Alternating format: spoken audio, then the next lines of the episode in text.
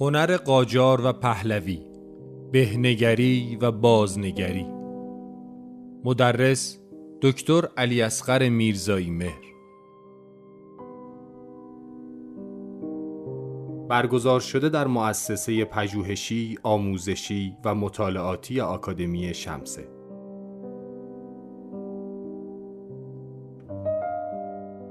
در این درس گفتار هنرهای تصویری ایران از ابتدای عهد قاجار تا اواخر دوران تا اواخر دوران پهلوی از منظری جدید و با نگاهی تازه مورد بررسی قرار گرفته است.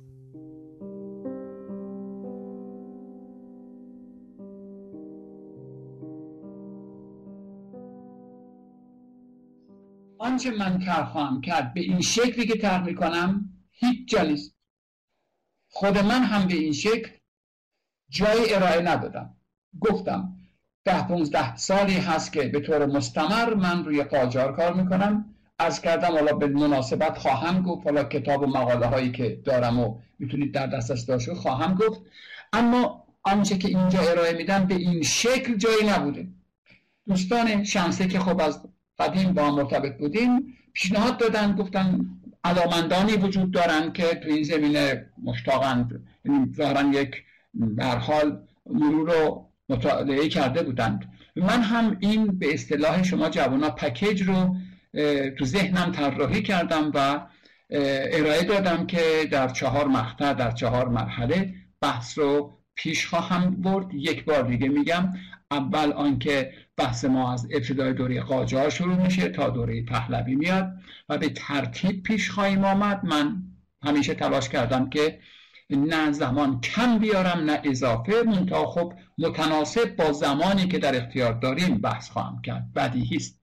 و در ضمن مباحثی که پیش میاد خب طبیعی است که کتاب و مقاله و غیره و غیره منابع معرفی خواهم کرد. حالا حداقل یه نفر فهمیدم که دانشجوی دکتریه. ببینید آنچه که شما خواهید شنید خود به خود انگیزه های خواهد داد. قطعا ای کاش همه دانشجوی دکتری بودن. برای کار پژوهشی برای کار تحقیقی. چون من همین ابتدا بگم بر این باور هستم که هنر دوره قاجار از مظلومترین دوره های تاریخ هنر ماست و به همین جهت پژوهش چندانی روی دوره قاجار انجام نگرفته مطمئن هستم. و چه بسا چنین کلاس هایی بالاخره یک تلنگری باشد اول برای من بعد برای شما که کار پژوهشی در این عرصه و زمینه رو آغاز بکنیم. خب خب ببینید مباحث گوناگونه دیگه. کلا حوزه بحث ما 250 سال گذشته است. این هست. اما عرصه های مختلف داره. به خصوص جلسه اول یه مقدار بحثمون متنوع تر هست. جنبه تاریخ هنریش یه کمی کمه. خوب دقت کنید. ابتدا یک مبحثی رو خدمتون طرح می‌کنم. در واقع چرایی طرح این مسئله. من بر این باورم که هنر دوره قاجار به درستی میگم قاجار چون خب پهلوی بعد قاجار بعدا به پهلوی می‌رسیم میگیم. هنر دوره دو سوم بحث ما قاجاری است.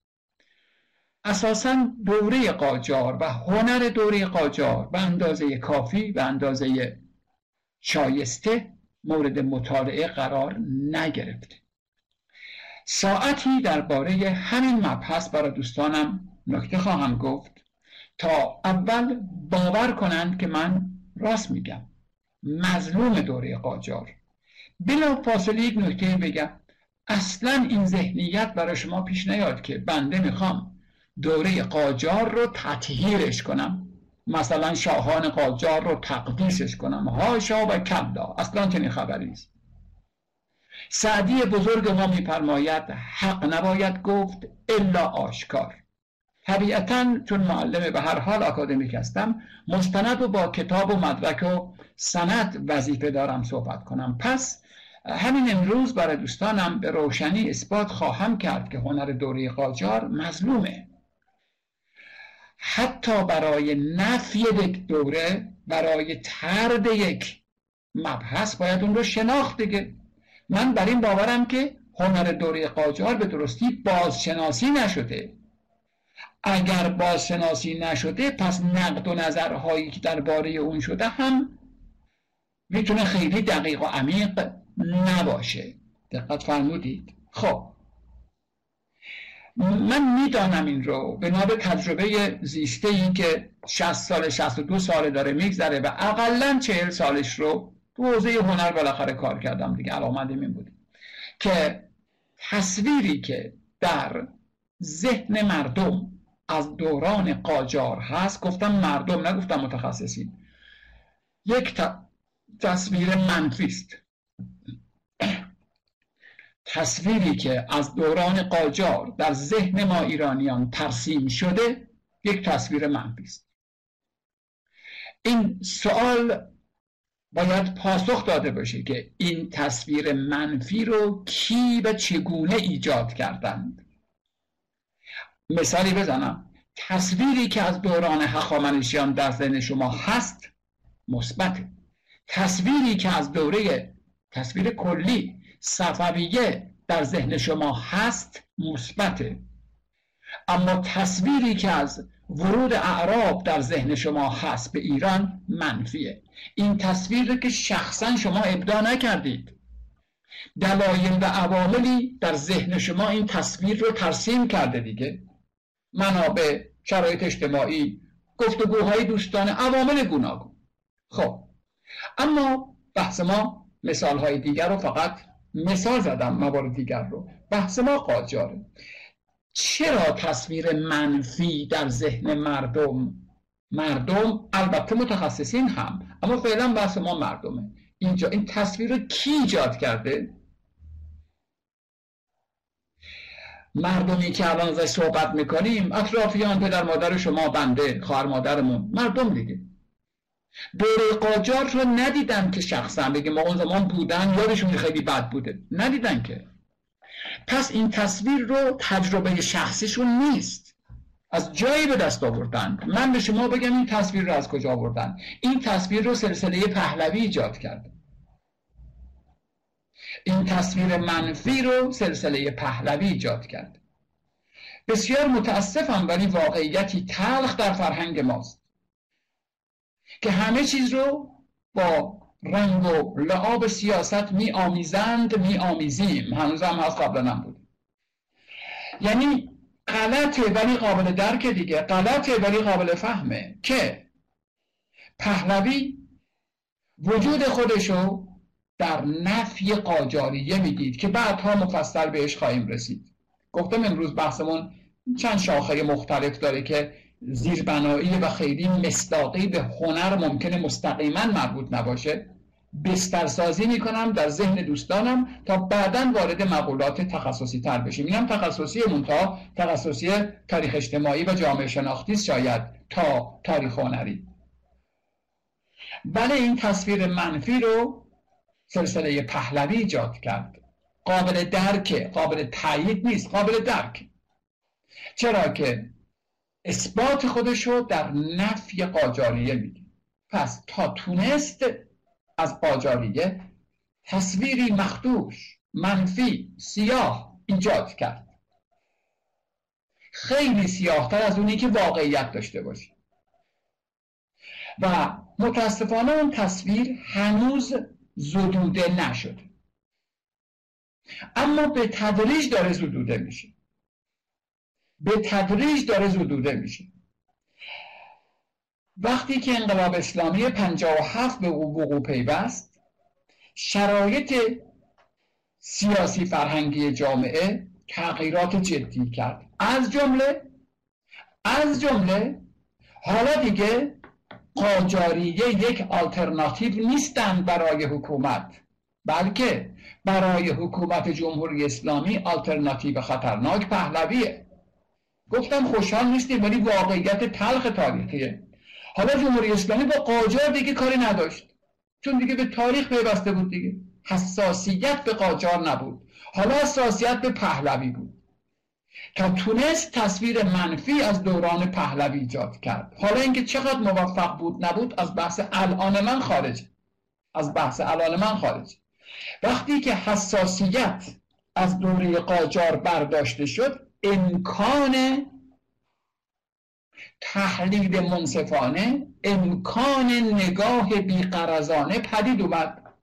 گفتیم امکانش پدید اومد و بسیاری از ماها خب مقرزیم این بحث دیگری است.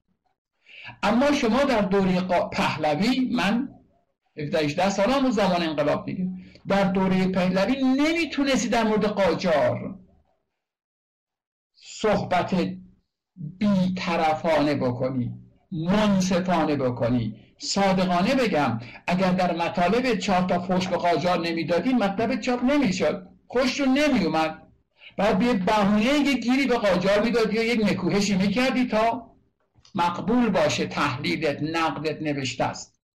باور بفرمایید تصویری که از دوره قاجار در دوره پهلوی بود و من کاملا تجربه شخصیم هست دورانی پر از ذلت و خالی و مشقت و بدبختی و بیچارگی و ادهی ایاش بی سر و پاک مملکت رو دیگه به تاراج دادند. خب اینجورا نبوده همچین. من اصلا مقصودم تطهیر دوران قاجار نیست. اصلا نیست خواهید دید. اما این گونه نیست که نگاه سیاسی بود. نگاه به نفهی بود. نه تحلیلی. همچنان که در دوره جمهوری اسلامی شما بخواید نقد بکنید دوره پهلوی رو نتیجه باید از اول منفی باشه. یعنی شما اگر با این هدف تحقیق نکنید که آخرش بگید خواهی بر سر پهلوی خب شما رو نمی‌ذارن کارت انجام بدید که تعارف که نداریم که. آخر به این برسی که پهلوی خوب بوده اجازه نمیدن دیگه. پس لاجرم دید هنوزم همون بیماری متاسفانه در جامعه جاری و ساری هست. بسیار متاسفم ولی از دیر بازم بوده. بدبختانه. نمی‌خوام حاشیه برم. ولی می‌دونید ما چرا از دوره اشکانیان آثار ناچیزی داریم؟ می‌دونید. چون بدبختانه ساسانیان که به قدرت رسیدند آثار اشکانیان رو نابود کردند و این ما دوره می‌کنیم شب را و روز را هنوز را. هنوزم هست. آدم نشدیم بدبختانه. ببخشید. از خودم دارم شروع می‌کنم. آدم نشدیم دیگه. که این کار رو بذاریم کنار. خب هست دیگه. پس کوتاه بکنم این منظر رو. پس تصویری که در ذهن عموم مردم از دوره قاجار ترسیم شده خود مردم که اون زمان رو ندیدن که همه هم که اهل تحقیق نیستن. عمدتا دوره پهلوی ایجاد شد اون تصویر. اما با انتقال قدرت به نظامی دیگر بعد انقلاب اون حساسیت به قاجار که به هر حال یک آلترناتیو بالقوه بود از بین رفت. به همین جهت این امکان پدید آمد که پژوهشگران اهل تحقیق اهل کتاب یه مقدار بیقرزانه روی دوری قاجار کار بکنند. خب راستی بخواید دو سه دهه اخیر من به شما مطمئنم همین کلاس قبل انقلاب نمی‌شد گذاشت مگر اینکه از اول به جوری برنامه ریزی کنی که خلاصه بگی دوران سیاهی بوده و الا می‌خواستی نکات مثبت چی بگی خب نمی‌شد دیگه. هم الان میشه چون کسی نسبت به قاجار نظام جمهوری اسلامی حساسیتی نداره چون بخشی از تاریخ گذشته رفته. بله برگردیم به مطلب. خب خوشحالیم از این بابت. که حالا دیگه بعضا کتاب ها تحقیقات مقالات به خصوص نمایشگاه های پرباری در ایران و جهان از آثار قاجاری ارائه میشه و میشه منصفانه منصفانه درباره هنر و فرهنگ اون زمان قلم فرسایی کرد و تحلیل و نقد کرد و کسی هم خوشبختانه بهش بر نمی‌خوره. به عنوان یک عملکرد سیاسی باید برخورد نمی‌کنن. بگو آقا دوران درخشانی بوده. کسی باید کاری خوشبختانه نداره. اون حساسیت از میان رفته. بله. خب این یک نکته. اینم اضافه کنم. خب با توجه به این که شرایط در 20 سال اخیر برای مطالعه دوران قاجار مهیاتر شده از جمله فرهنگستان هنر در سال 88 یعنی از 86 تا 88 فعالیتی رو آغاز کرد. من از 84 5 همکار و عضو فرهنگستان هنر بودم. از زمان آقای میرحسین موسوی. بله از اون زمان از 86 به بعد یک پروژه بزرگی رو به عنوان به اصطلاح کنگره جهانی هنر قاجار آغاز کردند. که قرار بود تحقیقات گسترده بشه که در سال 88 با اون جریانات البته تعطیل شد. نکتم اینجاست. با اینکه خب به حال فرنگستان مال جمهوری اسلامی بود. این کارو می‌کرد. همه پژوهشگران به هر حال تایید شده بودن. استادان دانشگاه مملکت بودن تو خارجیان بودن. با این حال هنوز هنوز حساسیت هایی وجود داشت. و به یاد دارم که کیهان مطالب و مقالاتی بر علیه این همایش منتشر می‌کرد. مخلص کلام این که مثلا استخون پوسیده شاهان عیاش قاجار رو می‌خوان از زیر از قبرستون در بیارن که چی بشه مثلا؟ چه ضرورتی در این یعنی هنوز اون نگاهی جورایی کمابیش وجود داشت. خب بگذرم. گرچه بالاخره با اون رویدادهای سال 88 اون همایش کلا منتفی شد. ولیکن حساسیت هایی هنوز هم نسبت قاجار وجود داشت. خب که تهمانده اون حساسیت های دوره پهلوی بود. میگذرم. میگذرم. یک کمی تخصصی در می‌کنم. بنده یک مقاله دارم توی این نشریه. پژوهشنامه فرهنگستان هنر. گفتم من همکاری با فرهنگستان داشتم و هنوزم دارم. یک مقالات علمی پخش می‌کنن دیگه چاپ می‌کنن. یک مقاله دارم تابستان 98 چاپ شده ولی خب سالها قبل نوشته بودم. اینجا جمع کردم. عنوانش اینه که از روش براتون چند نکته مال خودم حق دارم بگم دیگه. نقد دیدگاه های هنرپژوهان درباره هنر قاجار طی سده 13 تا 15 نقد دیدگاه های هنرپژوهان نسبت به هنر دوره قاجار. خب آنچه گفتم رو می‌ذارم کنار که چیز کلی بود دیگه یک بسترسازی ذهنی بود. یکمی تخصصی تر برم سراغ هنر. جالب اینجاست که درباره هنر قاجار کیا مطلب نوشتند؟ راستی بخواد باید بگم متاسفانه خود ایرانی ها در دوره قاجار نسبت به نقد هنر خودشون تقریبا چیزی ننوشتن. یعنی ما چندان کتابی مطلبی که بررسی هنر دوره قاجار باشد در دوره قاجار تقریبا نداریم از ایرانیان.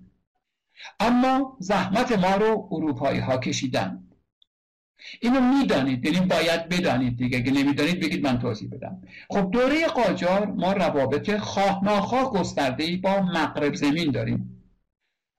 اگرچه این رابطه و این ارتباط چندان ارتباط دو طرفه متوازنی نیست. یعنی چی متوازن نیست؟ یعنی یه جورایی بیشتر ستد تا داد. داد و ستد نیست. ما چیزی نداریم بدیم. بیشتر می‌گیریم. منابع خام میدیم. موارد میرا... صنایع و واردات زیاد داریم. امتیاز میدیم. متاسفانه صنایع وارد می‌کنیم. بیشتر ما گیرنده ایم تا دهنده. خب دوره ضعف سیاسی اقتصادی ماست دوره قاجار تا حد زیادی دیگه. به همین جهت خواه ناخواه اروپاییان زیادی در ایران هستند. رفت آمد می‌کنن با سمت ها و اهداف مختلف. برخی از اینها اهل قلم و پژوهشگرند. به همین جهت درباره هنر قاجار مطالب زیادی نوشتند. من چند نمونهشو برای شما بازگو خواهم کرد تا بدانیم اون تصویر منفی فقط کار قاجاریه نبوده. ببخشید کار دوره پهلوی نبوده. از پیش از اون هم اتفاق افتاده بود. ببینید یه بار دیگه نکته رو میگم.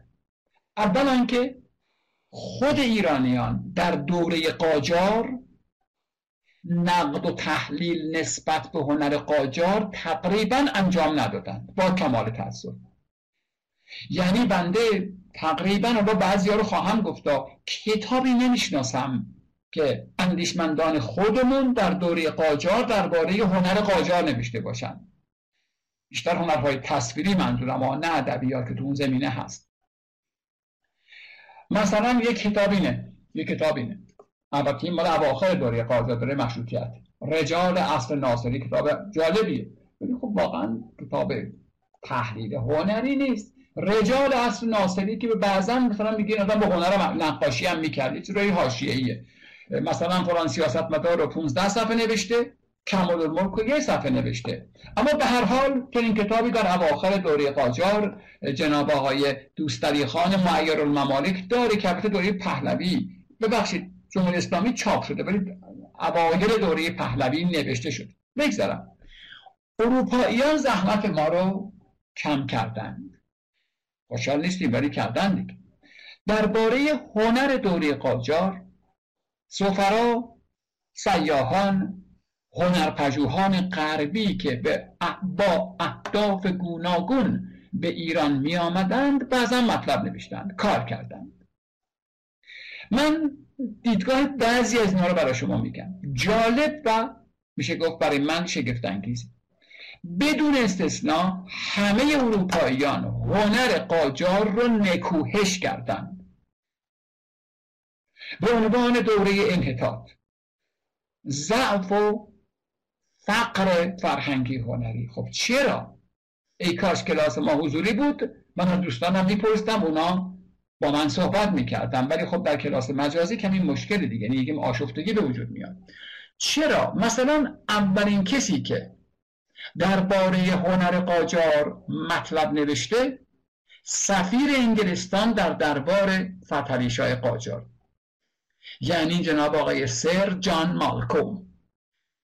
یک سیاستمدار هوشمند هوشمند تاثیرگذار که مدتی سفیر کبیر بریتانیای کبیر در هند بود و همه کاره هند بود. از استعمارگران مهم هند به شمار می‌رفت. چون آدم بسیار کاربان و زیرکی بود اونا فرستادن سفیر انگلیس در ایران شد. در واقع قبل از آمدن سرجان مالکوم به دربار ایران چرخش ایران به سوی ناپل اون و فرانسه بود. سرجان مالکوم با هدایا و رشوه و هر کاری که بلد بود جو رو عوض کرد و فتلی شاه رو به انگلستان متمایل کرد که اون از بحث من خارج. آقای سرجان مالکوم دو دوره سفیر کبیر یا بگیم سفیر به هر حال بریتانیای کبیر که در اوج قدرتش بود در ایران بود. او جالبه. اولین کسی که تاریخ ایران نوشت سرجان مالکومه تلخه برای من که خودمون این کار رو نکنیم دیگران برامون انجام بدن. ولی خب چیکار کنیم؟ همینه دیگه. سرجان مالکوم اولین کسی است که تاریخ ایران نوشت. چجوری؟ حتی امکان تلاش کرد که جنبه مستند بهش بده. چون از بحث هستی من کمی دوره و ممکنه مورد علاقه شما نباشه کوتاه می‌کنم. اما تاریخ تاریخ ایران سرجان مالکوم هست تو بازار. من کتاب رو دارم. میشه پیدا کرد. تقریبا 1230 1225 تا 30 ایشون اینجا سفیر کبیر بود. ایشون در این کتاب و البته در سفرنامه خودش درباره ایران مباحث بسیار مختلفی رو مطرح می‌کنه اما نکته من اینه وقتی به هنر قاجار می‌رسه با دلسوزی با دلسوزی و میشه گفت جورایی رقت قلب اظهار می‌کنه که بیچاره ایرانیا که هیچی از هنر بلد نیستن. من می‌تونم از روش بخونم. این نوشته سرجان مالکوم هست. میگه دوره فتلیشا در نقاشی چنین می نماید که از 300 سال قبل تا به حال بسیار کم ترقی کردند. به علت این که در تصاویری که در سراهای سلطنت اصفهان در عهد شاه عباس کشیدن مثل تصاویر خوب استادان بزرگ این ایام است. در دیگر مراتب این فن نیز بی سلیقه نیستند اما هنوز از دور و نزدیک نمودن اشیا بر صفحه و اصول معظمه تناسب صور و اشکال که مدار نقاشی بر آن است مستظر نیستند. به جمله از آنچه در باب صنایع مفیده و زینتیه حال ایران ملقوم مرقوم شده معلوم می شود که نمی توان گفت سکنه ایران این مملکت روی در ترقی دارند. میگه نه آقا اینا فایده ندارن. از 300 سال پیش به این بر هیچ پیشرفتی نکردن. منظورش دوره صفوی است. یعنی آقای سرجان مالکم از هنر ایران دوره قاجار خوشش نمیاد. اون رو با دوره صفوی مقایسه می‌کنه میگه اینا از اون پایین ترن. هیچ اتفاق نگفته خب من توضیح خواهم داد چرا اون از نقاشی ما و از هنر ما خوشش نمیاد. آقای سرجان مالکم از ایران میره منشیش جناب آقای جیمز موریه. سالها سفیر کبیر بریتانیا است. جیمز موریه در طی سالهایی که در ایران بود ایران رو گشت خیلی کارا کرد. سفرنامه ای داره که تقریبا در 1245 نوشته شده. او هم در توضیحاتش نسبت به مسائل هنری حساسه و البته که اون هم هنر ایران رو ضعیف و عقب مانده. ضعیف و عقب مانده. توصیف می‌کنه. میگه در نقاشی حالاتشان طبیعی و زیبا نیست. اما صادقانه و با روح ویژگی های آین ها و خوی های مردمانی را که نمایشگر آنها هستند نمایان می‌سازند. دلسوزی می‌کنه. میگه اگر به یاد آوریم که هنرمند نقاش ایرانی نه از بهره های پژوهش های آکادمیک برخوردار بوده نه فرصت داشته که ذوق و دانش خود را با دیدن گالری های بزرگ اروپا اصلاح یا با بزرگان استادان هنر گفتگو کند باید گفت که از استعداد بسیار برخوردار بوده و آثارش نمونه های نیرومندی از نبوغ این مردم است. میگه چون هیچ امکاناتی نداشته باز بازم خوبه. امکانات نداشته و آموزش ندیده. می‌دونید پزشک مخصوص ناصر شاه دکتر یاکوب هست. دکتر یاکوب پولاک یاکوب خودش به هنر علاقمنده و در سفرنامه خودش که درباره ایران چندین سال پزشک مخصوص ناصر شاه بوده نسبت به نقاشی اینجوری میگه. ببینید میگه ایرانیان برای طراحی و نقاشی استعداد دارند بسیاری از آنها اگر درست تعلیم می‌دیدند به کارهای مهمی توفیق مییافتند. از عهده شبیه سازی به سهولت برمیآیند اما کاملا از علم مناظر و مرایا بیخبر هستند. بدان حد که توانایی ندارند در زمینه منظر سازی تابلوی را که از نظر پرسپکتیو درست کشیده شده از اثری بیمعنی تمیز دهند. افراد دیگری هم هستند که همین زمینه رو دارن. خب نکته اینجاست. من چندین نفر دیگه توی این مقاله آوردم که همشون در دوره قاجار در ایران بودند و از هنر ایران بعدشون می اومد اون رو ضعیف ناتوان و ناکافی میشمردن ببخشید پنجره رو با کردم. اما چرا؟ مشکلشون چی بود؟ خوب دقت کنید.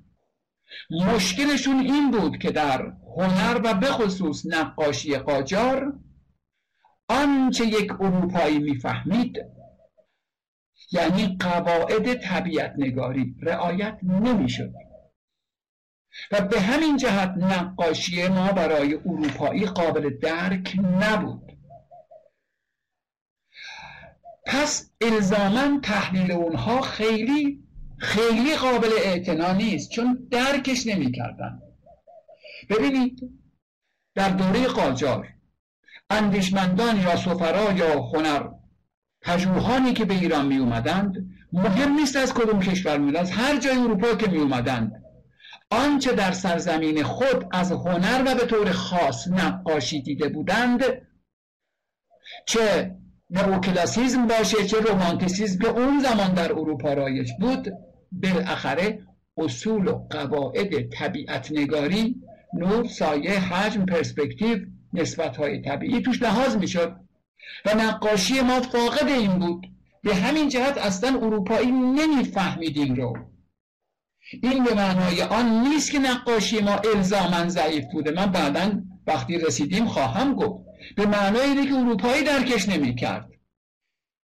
چرا که اصلا از این سازوکار از این ساختار سر در نمی آورد اروپایی فقط قواعد طبیعت گرایانه رو می‌فهمید در اون زمان. و نقاشی دوره قاجار که بحث اصلی ما پیرامون اون دور خواهد زد طبیعت گرایانه نبود به همین جهت قابل درک نبود برای اروپاییان. خب. اما اومدیم رسیدیم دوره پهلوی پهلوی دیدیم. ببینیم دیدگاه اروپاییان و ایرانیان. نسبت به هنر قاجار تغییر کرد یا نکرد؟ پاسخ روشنه. نه نکرد. نه نکرد. اونایی که کنجکاوان براشون عجیبه. خب چرا تغییر نکرد؟ حالا که دیگه دوره قاجار گذشته. به جهت این کارا یک بد شانسی قاجاریه میارن. اول اروپایی ها رو بگم. چرا اروپایی در دوره پهلوی هم نسبت به دوره قاجار بدبینند؟ برای اینکه همه اروپاییانی که با ایران سر و کار دارند یه جورایی ارتباطات سیاسی دارند با حکومت پهلوی. آغاز گفتارم چی گفتم؟ گفتم در دوره پهلوی اثبات پهلوی با نفی قاجار معنا میده. پس به همین جهت اولا امکانی رو نداره که منصفانه تحلیل کنه چون به تریز قبای حکومت بر می‌خوره نکته دیگر این که جالب و تلخ اینه. حالا که دیگه ایرانیان پرسپکتیو و نور و سایه و طبیعتگرایی رو با سنی الملک کمال الملک یاد گرفتند. حالا دیگه چرا؟ بدشاسی اینجاست. چون حالا خود اروپاییان دیگه این قواعد رو دور ریختند به طرف مدرنیزم رفتند. دقت می‌کنید؟ پس حالا کماکان دید اروپاییان نسبت به هنر قاجار منفیه. اون رو ضعیف نارسا ناتمام پریمیتیو آشفته بی نظم بی قاعده می‌دونند. خواهیم گفت که اینطور نیست. اما اونا اینجوری می‌دونن. این دیدگاه اروپاییانه. خب ایرانیان چطور؟ استادان و تحلیلگران دوره پهلوی نسبت به دوره قاجار چه دیدگاهی دارن؟ بدون شک منفی. می‌تونم بگم مطلقا منفی. یعنی همچنان که گفتم در آغاز صحبت اول که برای ایرانیان که دیدگاه سیاسی بود. یک مثال روشن روشن برای دوستانم بزنم. ببینید وقتی که قوانین امروز میگیم میراث فرهنگی رو تدوین می‌کردند اولین قانونینه در اون اسمش چی بود؟ انجمن مفاخر و اینها که تشکیل بعدا خواهم گفت. اینه فرمول اینه در مورد به اصطلاح میراث فرهنگی. میگه آثار تاریخی جملهش این نیست مفهومش اینه من کلمات حفظ نیستم. میگه آثار تاریخی و فرهنگی به آن چیزی گفته می شود که از آغاز تا پایان دوره زندگی تولید شده باشد. درست دقت کردیم که ما بیماریم بدبختانه قبلا هم بودیم الان هم هستیم.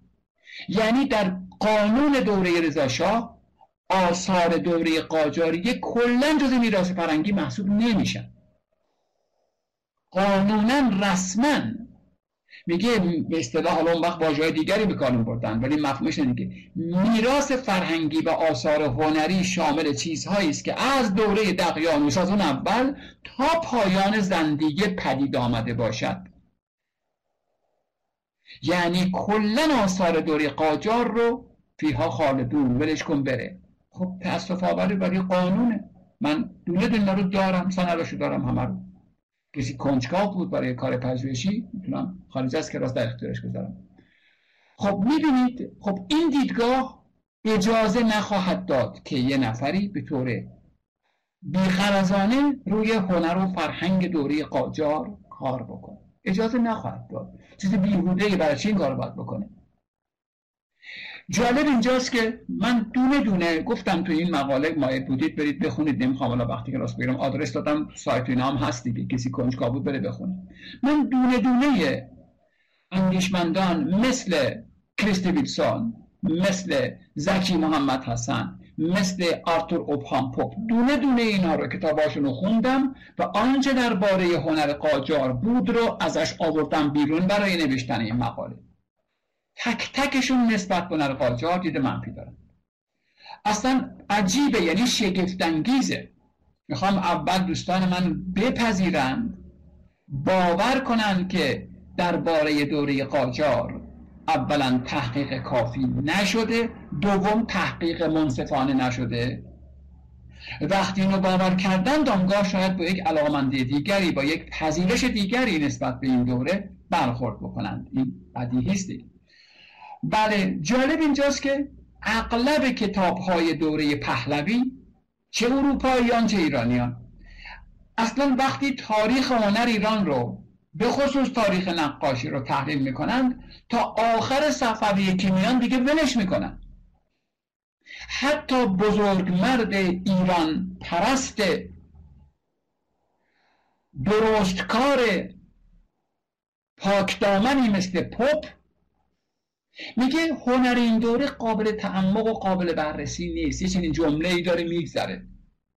می‌دونید سیر تاریخ هنر پوپ این همستا چاپ که می‌کنن الان نمی‌دونم قدیما کسی چه الان یازده جلد واقعا دو متر جا رو می‌گیره. هزاران صفحه هست به دوره قاجار می‌رسی یه جمله یه پاراگراف هم نمیشه. میگه هنر این دوره آنچنان اهمیتی نداره که وقت بذاریم. من یقین دارم که به خاطر ترس از پهلویه والا پوپ آدم اندیشمندیه. دیگه چرا خودم گیر بندازم. بذار کارمو بکنم بودجمو بگیرم کارهای پژوهشی انجام بدم. چرا خودم گیر بندازم؟ به همین جهت حتی پوپ هم که در میان دیگران لایقتر و تواناتر و واقعا ایران رو دوست داره و ستایشگر فرهنگ ایران هست. بله جالب اینجاست که گفتم هم اروپایی ها هم ایرانی ها. هیچ کدومشون به دوره قاجار تو کتابا نپرداختن. میگم می‌خواید دونه دونه کتاب همین اتاق ما پر از کتاب. بیرم نشون بدم همه هم دارم کتاباشو. که مثلا در تاریخ صنایع ایران کریستی ویلسون صفویه پایان کتاب رو قاجر انگار نیست. حتی اندیشمندی مثل بازیل گری یا گری حالا. بازیل گری همونه که اون کتاب مهم نقاشیران نوشته که اونایی که من خوندن دیگه ترجمه مرحوم شعربه. که اولین کتاب تاریخ نقاشی به زبان فارسی به دست ماها رسید در سال بعد انقلاب منتشر شد. جالب اینجاست که اون هم میاد دوره قاجار رو اصلا نمی‌بینه. اصلا انگار تاریخ ما دوره صفوی تموم شد. خب این غلط دیگه. شک نداریم که این غلط آقا هر چیه؟ باید به امروز برسونم من تاریخو. یعنی اون مغرزانه بودن کاملا درسته. و یا نام ببریم جالبه. من افتخار شاگردی مرحوم دکتر تجویدی رو داشتم اکبر تجویدی. در کتاب ارزشمندش واقعا ارزشمند به نام نقاشی ایران از آغاز تا پایان دوره صفوی. جمال خالق. و مگه تاریخ ما دوره صفوی تموم شد؟ حتی این استاده فرزانه هم که گفتم من افتخار شاگرد داشتم این هم کتابش اسمش همینه نقاشی ایران از آغاز تا پایان دوره صفوی. جناب مرحوم استاد جعید زیاپور کتاب داره به نام رنگامیزی ایرانیان از دوره ما تا پایان دوره صفوی جل الخالق آدم تعجب می‌کنه. و خب مگه چه این ترین خاجار بدبخت به شما فروختین؟ کتاب مال 52 سه انا. 52 سه هجری شمسی مال پایان دوره پهلویان کماکان اون دیدگاه وجود داره. البته رو هم بگم. یه استثناهای کوچولویی هم در سه چهار پنج سال آخر دوره پهلوی اتفاق افتاد که بعدم بهش می‌رسیم. اما بچه قالب همین بود. وجه قالب همین بود. یعنی به شما می‌تونم اطمینان بدم که یک مقاله یک کتاب که هیچی. به عنوان تحلیل هنر دوره قاجار من والا ندیدم. در دوره پهلوی از می‌کنم. که آقا بیقرض بشینه بگه این نکاتش مثبت این نکاتش منفیه مثلا. این ارزش ها رو داره این ضد ارزش ها هم درش هست اصلا. من ندیدم واقعا. یعنی تا دلت بخواد نفیه. تا دلت بخواد انکاره انگار دوران قاجار وجود نداشته خب پس می‌خوام این بحث رو اینجا قطع کنم. پس بپذیریم یا روشن شد به خصوص که ارجاع به مقاله دادم دیگه که واقعا روی قاجار کار نشده. خیلی کمتر از گذشته های دور. یعنی همین چون شغل من معلمیه دیگه. دانشجویان به طور نرم اطلاعاتشون از دوره صفوی بیشتر از دوره قاجاره. با اینکه خب قاجار به ما نزدیکتره و تأثیراتش خیلی بیشتر از دوره صفوی است. بالاخره مادر بزرگ و پدر بزرگ بنده بچه های دوره قاجار بودن. یعنی دور نیست از ما. صد سال از پایان دوره قاجار نگذشته. اما انگار به افسانه پیوسته. آنچنان که هخامنشیان در ذهن مردم زندند قاجاریه نیست. پس گمان نکنیم که تصویری که در ذهن ما از ادوار مختلف ساخته شده همونیست که باید باشه. نه. آغاز کلاسی گفتم؟ گفتم این تصویر رو عوامل مختلف می‌سازند. واقعیت های سیاسی رو نباید نایده گرفت. این تصویر رو منفی تر ساختند. یعنی از آنچه بوده درجاتی منفی تره یا اصلا بهش نپرداختند یعنی اصلا نگاه ندیدنش یا اگر دیدند همراه با نکوهش بوده. این کسی گفت که در علم نظر بینا بود. من تقریبا تمام کتاب هایی که به طرق مختلف درباره هنر قاجار بود چه فارسی چه یعنی چه ایرانیان چه غیر دیده بودم برای نوشتن این مقاله. کم و بیش همشون همین. یا اصلا قاجار رو ندیدن کلا یا ازش کاملا سطحی گذروندن که آقا دوره که دوره مهمی نبوده مثلا اهمیتی نداره. خب بدیهی است که وقتی کل دوره دیده نمیشه حالا ظرایف هنری ارزش های هنری اصلا انتقاداتی که به هنر اون دوره وارد میشه هم دیده و شنیده نخواهد شد. پس چون چنین خلعی وجود دارد؟ پس حالا این مبحث ضرورت پیدا می‌کنه که من علاقمند به تاریخ و فرهنگ سرزمینم دوران قاجاریه رو هم مثل ادوار دیگه. نه با حب نه با بغض. نه این بری نه اون بری خلاصه. تحلیل کنم دیگه. تحلیل کنم. اصلا تطهیر نکنم نه خیر. اصلا و ابدا. چه رفتی دارم به دوره قاجار بخوام تطهیرش کنیم اما حق داریم تحلیل کنیم. بسیار خوب این یک منظری بود که در ابتدا باید می‌گفتم.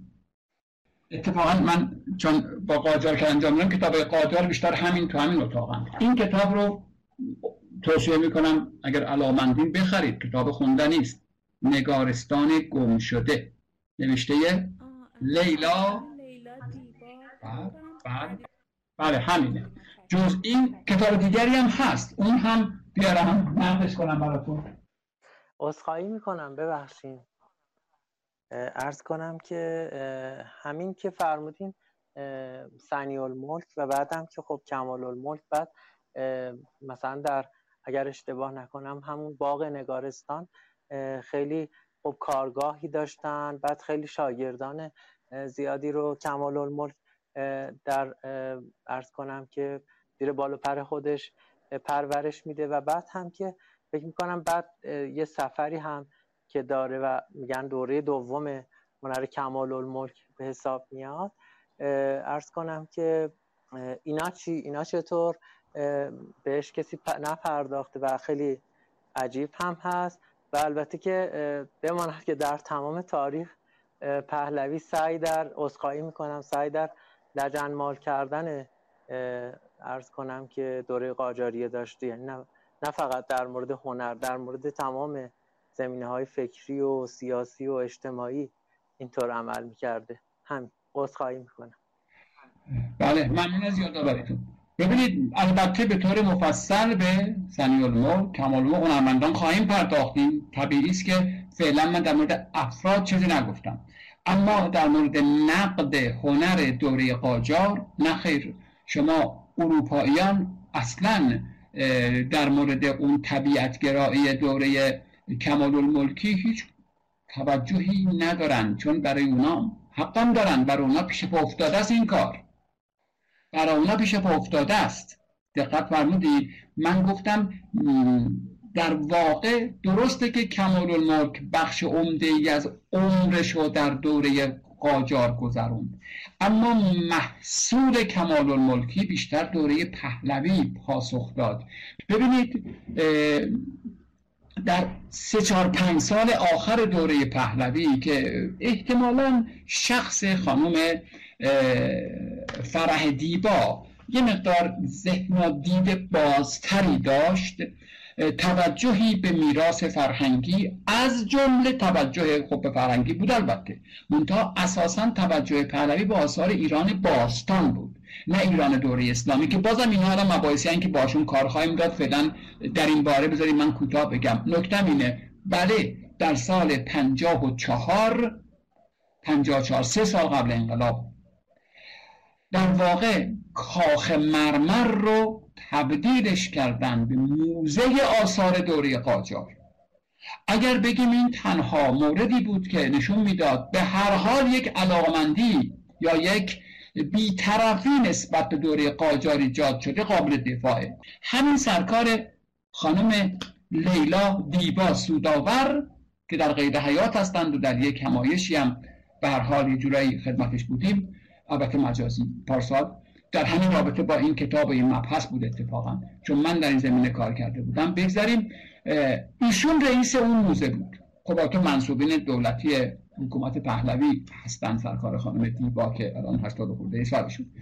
اولین و آخرین رئیس اون موزه که دو سال و نیم اینا فعال بود ایشون بود. اما ببینید عمده آثاری که در اون موزه به, ارائه، به تصویر یعنی ارائه شده بود آثاری بود که از اروپایی ها خریده بودن برگردونده بودن. در راستای این سیاست که ما باید آثارمون رو از دنیا جمع کنیم که خیلی هم سیاست خوبی بود. حالا گیرم آثار صفوی باشه یا باستانی باشه یا قاجاری. دقت می‌کنید.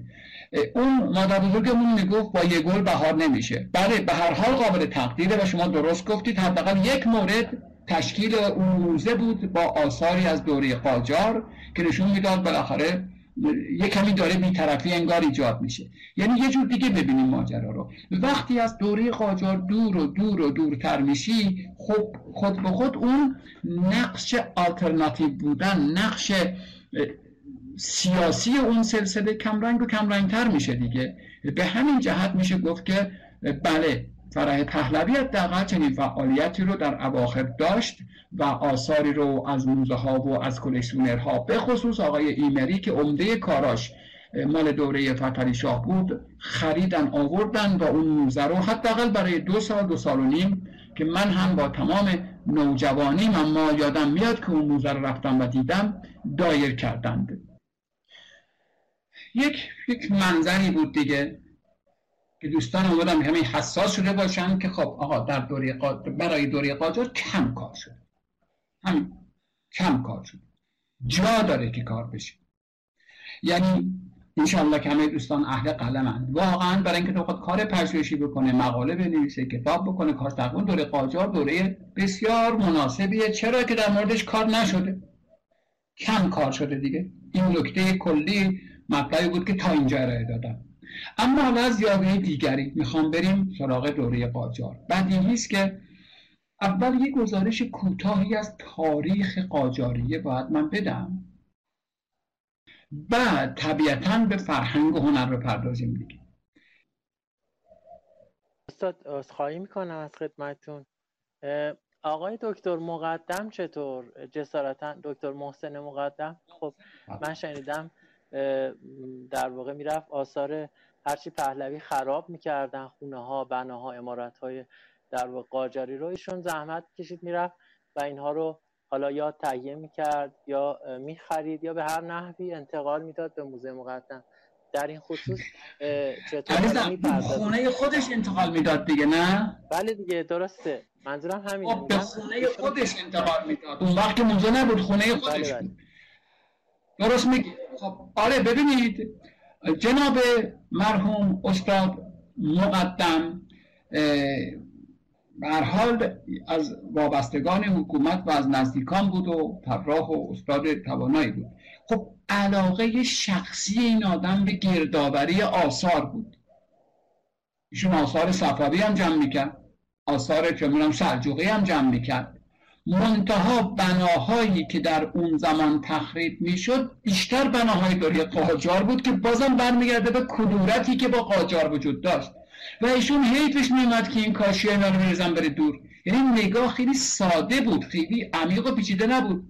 واقعا میریختن می‌رفت دور اونا رو. ایشون حیفش میاد بریزن بره دور جمع می‌کرد اون در دیوار خونه خودش. یه جور علاقه شخصی بود دیگه. ببینید من این گونه نمی‌خوام بگم که حالا یه جور دیگه بخوای من توضیح بدم. من الان اطلاع ندارم و دوستانی میگن الان بعضی از خاندان قاجار نمی‌دونم تو اروپا کجا هستن که اصلا مدعی این کشور مال ماست. پس وابستگان و منصوبان قاجار هم بودن. من خودم شخصا بچه بودم یادم یک پیرمردی بود می‌گفتن شازده است. سیبیل از بناگوش طرفداری داشت که کیس من دستور دیده بودمش از منصوبین دور بود. می‌گفتن شازده قاجاریه. باور کنید دبدبه و کبکبش انگار هنوز شازده است. این انگار باور نمی‌کرد که خب تموم شده ها 50 ساله که دیگه قاجاریه رفتن. خب این علاقمندی های شخصی رو نمیشه به حساب پژوهشگران و تحلیلگران گذاشت. بله. بنده الان الان توی اتاق نیست. تو اون اتاق نقاشی پشتیشه دوره قاجار رو دارم. این توی شیء آنتیک من علامم بودم خب خریدم تو خونم دارم. اینها علاقه خب فردی و شخصی به اشیاء و آثار تاریخی که آقای مقدم هم بیشتر اینجوری بود. و الان مجموعه دارا کلکسیونرهای مختلف بودن که آثار رو میخریدند. سر من ببینید اتفاقا فکر کنم برادرش بود دیگه. جناب وزیری مقدم. وزیری مقدم بر اسم علی نقی وزیری مقدم فکر کنم برادر و مقدم بود. اولین استاد تاریخ هنر مملکت ماست در دانشگاه تهران. کتابی دارد به نام تاریخ هنرهای مصور. دو جلده این کتاب فکر می‌کنم سال 47 چاپ شده. یه بار دیگه نکته رو بگم به احترام دوستی که سوال کرد و کار خوبی کرد. از اولین کسانی که تاریخ هنر سعی کردن بنویسن که البته امروز کارش قابل دفاع نیست ولی به حال اون زمان ارزشمند بوده. علی نقی وزیری مقدمه. ببخشید. علی نقی نه. محمد تقی همچی چیزیه. کتاب تاریخ هنرهای مصور اتفاقا ورق بزنید کتاب رو. در مورد قاجاری چی نداره؟ ایشون که استاد دانشگاهه شاگردش استادم آقای پاکباز بود. ایشون هم می‌گفت نه در مورد قاجار اصلا مطلب مسئله ته نمی‌شد. پس علاقمندی شخصی برای اینکه آثار آنتیک و تاریخی آدم بخواد جمع کنه یا بخره کلکسیون داشته باشه یک کمی بحث شخصیه. بین تحلیلگران و نویسندگان و پژوهشگران متداول نبود کسی بیاد آثار قاجار رو نقد و تحلیل کنه. اینکه من خودم کلکسیون سکه دارم. خب سکه های قاجارم دارم. سکه صفوی هم دارم چون علاقمندم خب دیگه چیکار کنم؟ ما به اینجور چیزا پول میدیم. ببخشید بحثم رو تغییر بدم. برم سراغ یه کمی بحث تاریخی. بدیهیست قبل از اینکه بخواد آدم فرهنگ یک دوره رو هنر یک دوره رو بررسی کنه که اطلاعات تاریخی داشته باشه دیگه. گرچه همتون لابد دارید بری خب من وظیفه‌م که به هر حال اشاره بکنم. به هر روی اشاره بکنم. ببینید هزار و دیویست و دو. رندش کنیم. هزار و دیویست هجری قمری آقا محمد خان به قدرت می‌رسه. تا هزار و سیصد و چهل و چهار هجری قمری قاجاریه بر ایران حکومت می‌کنن. سادش کنیم. قاجاریه حدود 150 سال بر ایران سلطنت کردند هفت پادشاه. حدود نزدیک به 150 سال. خب اگر دیگر سلسله های تاریخ ایران رو بررسی کنیم خواهیم دید که بعد از صفویه تقریبا طولانی ترین سلسله حکومتی ایران اسلامی قاجاری. پس برای در مقایسه با حکومت ها خیلی طولانیه. نزدیک 150 سال. خب بدیهی است که در این 150 سال تحولات زیادی صورت گرفته باشه. پنج سال ده سال نیست که. شاهان مختلف شرایط سیاسی فرهنگی اجتماعی ایران و جهان خب تغییرات زیادی کرده. خیلی زیاد. طبیعی است که فرهنگ هنر دوری قاجار هم تحولات شدیدی رو یا زیادی رو پشت سر گذاشته باشد. پس دقایقی درباره تاریخ قاجار توضیح میدم. که صرفا جنبه تاریخی داره. تا بعدا که اشاره می‌کنیم ارجاع میدیم دیگه نیازی به این نباشه. چون نمی‌دانم الان از دوستانم بپرسم که شاهان قاجار به ترتیب کدوم ها هستند. دقت کنید. قاجاریه نام یک در واقع طایفه یک دودمان از ظاهرا نژاد مغوله. که از دوران صفویه در ایران حضور سیاسی نسبتا پررنگی دارند. دوستان من به عنوان اطلاعات تاریخ ایران مملکت خودمون دیگه باید بدونیم. یه کمی باید بدونن که شاه اسماعیل که صفوی رو صفویه رو بنیان گذاشت در سال 908 صفویه از هفت طایفه از هفت ایل و قبیله تشکیل می شد یکیش ایل قاجار بود. پس قاجاریه بودن دیگه به عنوان یکی از اقوام ایرانی بودند. ما می‌دانیم که در گذشته های دور اونها در آناتولی میزیستند. ترکانی بودند که در آناتولی و دیاربکر و ارزروم یعنی ترکیه امروز اون منطقه میزیستند. ظاهرا در دوره نادرشاه اونها رو از اون منطقه به استراباد و گرگان به اون منطقه انتقال دادن. چرا؟ برای اینکه ترکمانان اون منطقه خیلی نفوذ می‌کردن آزار میرسوندن اذیت می‌کردن. اونا رو فرستادن که در برابر ترکمانان مقابله کنند و ایستادگی کنند. پس در دوره زندیه قاجاریه عمدتا در منطقه استراباد و گرگان و مازندران سکنا داشتند. به عنوان یکی از قبایل ایرانی که نژاد ترک داشتند. ترک نژاد ترک تبار بودند.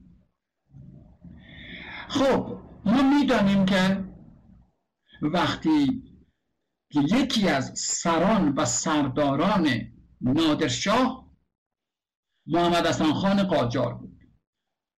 در سپاه نادر که نمی‌خوام در اون باره توضیح بدم چون قبل از قاجار هست فرماندهان مختلف بودند. یکیشون محمد حسن خان قاجار بود. وقتی نادر به سال 1160 اینا دوستان من می‌دانند تقویم ما و جهان اسلام هجری قمری بوده. تا کی؟ می‌دونید تقویم ما تا کی هجری قمری بود تا پایان دوره قاجار تا آغاز دوره پهلوی یعنی تا 1304 هجری شمسی. همینجا بگم کمکتون کنم 1344 هجری قمری مساوی با 1304 هجری شمسی است. رضا شاه به دلایلی که بعدا خواهم گفت تقویم ما رو تغییر داد از قمری به شمسی. و الان 98 ساله درست میگم بله. 98 ساله که تقویم ما ایرانیان هجری شمسی است. و فقط تقویم ما ایرانیان هجری شمسی است. و الا تقویم جهان اسلام کما سابق هجری قمری است که الان 1444 هجری قمری است. ادامه میدم. پس هر عددی که در دوره قاجار بر زبان بیارم و قبل از اون منظور هجری قمری است نه شمسی چون متداول نبود. دنبال کنم. وقتی که نادر در دشت قوچان به دست سرداران کشته شد ناگهان همه چی به هم ریخت. همه چی به هم ریخت. ببینید در جامعه دیکتاتوری. اون رأس قدرت که فرو بریزه همه چی میپاشه دیگه چون همه به اون وابستن. به خصوص نادر که یک سردار نظامی فوق العاده مقتدر و توانمند بود. از ترسش هیچکس زبان در کام نمی‌تونست به جنبونه به همین جهت وقتی شب هنگام کشتن سردارانش که از بحث ما خارجه صبح همه چی به هم ریخت. سرداران مدعیان قدرت شدند آشفتگی و خونریزی و بیسر و سامانی در جامعه فراگیر شد اما صاحبان قدرت یا مدعیان اصلی سه چهار نفر بودند. یکیش محمد حسن خان قاجار بود یکیش کریم خان زن بود یکیش آزاد خان افغان بود. اینا فرماندهان نادر بودند. یکیشان نوادگان نادر. بالاخره فرزندان نوادگان نادر هم مدعی قدرت بودن چون نادر افتخارات بسیار آفریده بود. اینا به جان هم افتادند. مخلص کلام چون می‌خوام به قاجار برسم. اینا به جان هم افتادن سه چهار سالی چهار پنج سالی با هم رد و خورد کردن اما در این میان کم کم به خاطر خوی مردمی و تواضع و فروتنی و مردمداریش کریم خان زند که لور و فارس بود کم کم بر دیگران فائق آمد. از جمله موفق شد محمد حسن خان قاجار رو در جنگی شکست بده کشته بشه و سرشو ببرن. خب اینجا الان یادمون باشه که یکی از مدعیان قدرت محمد حسن خان قاجار بود. می‌دونید در گذشته ها معمولا از قبایل و بزرگان گروگان در دربار می گرفتن. از جمله آقا محمد خان پسر محمد حسن خان رو به عنوان گروگان آوردن به دربار کریم خان زن که پایتختش شیراز بود. یعنی خاندان قاجار جیکشون در نیاد چون پسر رئیسشون اونجا گروگانه. این اتفاق در تاریخ سیاسی دنیا و ایران متداول بود. پس آقا محمد خان که اسمش برای شما آشناتر از جدش و پدرش هست گروگان ایل قاجار در دربار کریم خان زن بود. او حدود سه دهه اونجا موند. این رو هم دیگه دوستان مجرب من می‌دونن که کریم خان رو دشمنان اصطلاحا پوزش می‌خوام اخته کرده بودند. و چنین معلولیتی به او تحمیل شده بود و این رو می‌دانیم به عنوان اطلاعات عمومی نه تخصصی که ما نداریم. فردی که همچین بلایی سرش بیارند به لحاظ فیزیکی چون هورمونهاش به هم میریزه کاملا نامتعارف میشه. چنین آدمی صداش بسیار ریزه ریشتر نمیاره صورتش چروکیده میشه این افراد یا خیلی چاق میشن یا خیلی لاغر میشن. خلاصه به هم میریزن و ظاهری کاملا غیر طبیعی و شاید بشه گفت تمسخرآمیز و تحقیرآمیز دارن به همین جهت که این فرد چنین مشکلاتی داشت راست بخواهد کسی جدی نمیگرفتش. جدی گرفته نمی‌شد. در هر صورتشون در دربار کریم خان زن در شیراز زندگی می‌کرد و یه جورایی گروگان بود.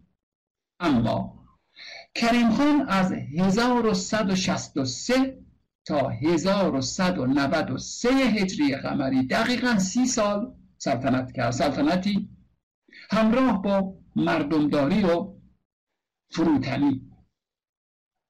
و علاقه به آبادانی و توسعه و اینها داشت و واقعا اهل جنگ و ستیز و ظلم و ستم نبود. اما بالاخره خب پیر شد مرد دیگه در شیراز از دنیا رفت. دقیقا شبی که کریم خان مرد آقا محمد خان از شیراز فرار کرد. نشون میده که بسیار هوشمند بوده فوق العاده هوشمند و سیاس. آقا محمد خان که فهمید اوضاع به هم ریخته در اون شلوغی های ساعات اولیه مرگ کریم خان از شیراز فرار کرد رفت به استراباد و گرگان. یعنی پیش قبیله خودش زادبوم خاندان خودش در استراباد و گرگان. اینقدر اطلاعات دوستان من احتمالا دارند که بدانند با کمال تأسف نوادگان خاندان زند نتونستند با هم کنار بیان. به زبان ساده بگم به جان هم افتادند. و از این آشفتگی که در پایتخت یعنی شیراز دوره زندیگه ایجاد شده بود آقای آقا محمد خان نهایت استفاده رو کرد. یعنی آنچنان که اونها با هم زد و خورد برای کسب قدرت میکوشیدند آقا محمد خان رفت به قبیله خودش. خب پسر رئیس قبیله بود. درسته؟ حالا خاجه یا اخته بود. اما حتما درایت و سیاست و هوشمندی و جسارت و دلیری فوقالعاده داشت که مطمئنا داشت. پس تونست به زودی خودش رو به عنوان رئیس هیل قاجار مطرح کنه. انگار اون نقصان ها رو بتونه بپوشونه با لیاقت هایی که در زمینه های دیگر دارد. و به این ترتیب کم کم قدرت خودش رو در منطقه شمال ایران توسعه ببخشه. به این ترتیب آرام آرام از طرف شمال وسعت می‌داد به متصرفات خودش آقای کریم آقای آقا محمد خان قاجار. اما جانشینان کریم خان چندان متوجه چنین مشکلاتی نبودند و فعلا جدی نمی گرفتند مختصر کلام. از سال 1193 تا نه سال بعد چندین حاکم زندیه به قدرت رسیدند. مثل زکی خان زند مثل جعفر خان زند برادرش برادرزادش از همه شاخصتر لطفری خان زنده که آخرین حاکم زند هر کدومشون یه سال شش ماه دو سال حکومت می‌کردن. اون یکی تو غذاش سم میریخ میکش. اون یکی اونو ترور می‌کرد. خلاصه آشفته بود. نتونستن با هم کنار بیان بر سر تجمیع قدرت بر یک نفر. تا اینکه بالاخره لطفری خان که جوانی رشید دوست داشتنی و بسیار خوش سیما بود. همه جا نوشتن که بسیار خوش سیما و جذاب بود. بلند بالا و جسور و دلیر و بیباک. در برابر یک مرد سیاس بدقیافه کجکوله ای که صدای پیرزنا در می آورد و ریشم نداشت و کاملا نفرت انگیز بود ظاهرش. مکرر این دو با هم دیگه دست و پنجه نرم کردن آقا محمد خان قاجار با لطفعلی خان زن. خب آقا محمد خان هوشمندی سیاسی بسیار بیشتری داشت. و البته علیرغم اون مشکلات دلیری و جسارتش فوقالعاده بود. در بعضی از نبردها لطفعلی خان پیروزی هست آورد. اما خب نپایید. خیانت حاکم شیراز به لطفعلی خان. میرزا ابراهیم خان کلانتر حاکم شیراز بود. در آخرین نبرد 1202 لطفعلی خان به نزدیکی اصفهان برای جنگ با آقا محمد خان آمد. جنگ ادامه داشت. بله به هر حال این جنگ ستیز ادامه داشت با خاندان زندیه تا اینکه نوبت به دوران آقای لطفری خان زند آخرین دلاور زند رسید. اما او در نتیجه خیانت حاکم شیراز که خودش گماشته بود عملا شکست خورد. یعنی وقتی که با آقا محمد خان آخرین نبرد کرد خواست برگرده به شیراز پایتخت.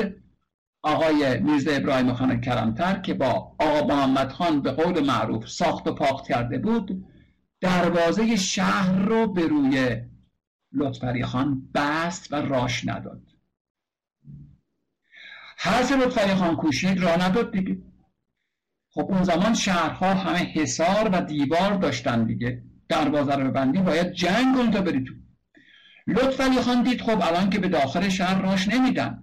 از اون طرف هم آقا محمد خان دیگه جسور میشه. می‌فهمه که آقا شیراز در اختیارش یه پایتخت. خب پایتخت جنبه سیاسی فرنگیش مهمتر از هر شهر دیگری است. مجبور شد که به کرمان پناهنده شه مجبور شد که بره به کرمان. خب گفتم مردم خیلی دوستش داشتن اون رو. محبوب مردم بود. خاطره که از جدشون کریم خان داشتن مثبت بود. کریم خان در تاریخ سیاسی آدم خیلی خوشنامیه. برخلاف آقا محمد خان. به همین جهت مردم کرمان استقبال کردن از لطفعلی خان و سپاهیانش. اما آقا محمد خان که حالا عملا در 1202 عملا شیراز رو یعنی پایتخت رو فتح کرده بود با لجاجتی عجیب غریب لطفعلی خان رو تعقیب کرد. رفت رسید به کرمان. مردم کرمان که خب شهر بزرگ و آبادی بود و به پشتوانه های خودشون مطمئن بودند اصطلاحا حسار گرفتند. یعنی دروازه رو بستند و چی میگن متحسن شدن در واقع. به این نیت خب آقا محمد خان یه روز دو روز پنج روز یه ماه اونجا میمونه. خب نمی‌تونه بمونه میشه که از کجا برم بخورم؟ پس ول می‌کنه میره دیگه. اون موقع بریم پدرش در میاریم. جالب و عجیب اینجاست که آقا محمد خان محاصره محاصره کرمان رو رها نکرد. بله عرض می‌کردم. آقا محمد خان لجوج کرمان رو محاصره کرد نه یک ماه دو ماه بلکه نزدیک دو سال. واقعا انسانی عجیب بوده این آقا محمد خان. اونها در واقع میشه گفت یک دلقوله های زاقه های سپاهیانش در زمین کندند و اونجا ماندگار شدند. خب کرمانی ها که فکر نمی کردن لطفالی خان فکر نمی کرد که این آدم لجوج نزدیک دو سال به محاصره ادامه بده ولی داد. خب چه اتفاقی افتاد؟ کم کم قحطی در اومد. خب درسته که انبارها رو پر کرده بودن ولی بالاخره تموم میشه. هزاران نفر صبح تا شب می‌خوان غذا بخورن دیگه. وقتی در داخلش هم محصور هستند امکان آوردن قله و غیره و غیره نبود. به این ترتیب کم کم روحیه کرمانی ها آشفته می‌شد و غم و اندوه بر کرمانی ها مستولی می‌شد. برعکس آقا محمد خان روحیه می‌گرفت او قصد کرده بود که کار زندیه رو یکسره کنه. لطف علی خان که از دلیلی بسیار برخوردار بود احساس کرد خب مردم کرمان گناه نکردن که به این پناه دادن. پس با عدهای از یاران نزدیک و فادارش تصمیم گرفتن که بزنن به دل دشمن و فرار کنن از کرمان. تا حداقل مردم کرمان خلاص شن. این بود که نیم شبی ناگهان یکی از دروازه ها را گشودند و اونها شمشیرزنان و دلیرانه از میان سپاهیان آقا محمد خان گریختند به کدوم طرف؟ به طرف بم اما آقا محمد خان سپاهیانش او را تعقیب کردند کردند کردند و بالاخره در بم کرمان با تمام دلیلی هایی که داشت او را دستگیر کردند. آقا محمد خانه بیرحم صفاک وارد کرمان شد به این ترتیب. جنایتی که او در کرمان کرد بعضیا می‌دونند. در تاریخ مشابه ندارد. حتی ذکرش هم دردناک بعد از 250 سال می‌دانید. او دستور داد مردم کرمان رو کور کنند. کتابی با کمال تأسف باید بگم خواندنیه ولی خب خواندنش دردناکه. به نام خاجه تاجدار هست. دیدین شاید. خب از اول تا آخر در مورد آقا محمد خان دیگه. توصیف های بسیار تلخ و تکان دهنده ای از عمل کرده آقا محمد خان و سپاهیان صفاکش میده. هزاران هزار نفر نمی‌دونیم واقعا چند هزار نفر بودند. زن و مرد و کودک و بزرگ رو می‌گیرن میارن. در حضور آقا محمد خان هزاران نفر رو میگم گفتنش هم اصلا شرماور و تلخه. با انگشت با انگشت چشماشون رو در میارن از حدقه. به این ترتیب نسلی از کرمانی ها رو کور می‌کنن. نسلی از کرمان ها رو کور می‌کنن متاسفانه. خب بگذاریم. پس به این ترتیب با دستگیری جناب لطفعلی خان زند خاندان زندیه کارش به پایان می‌رسه. حالا آقا محمد خان می‌تونه خودش رو سرکرده ایرانی ها حاکم ایران قلمداد کنه.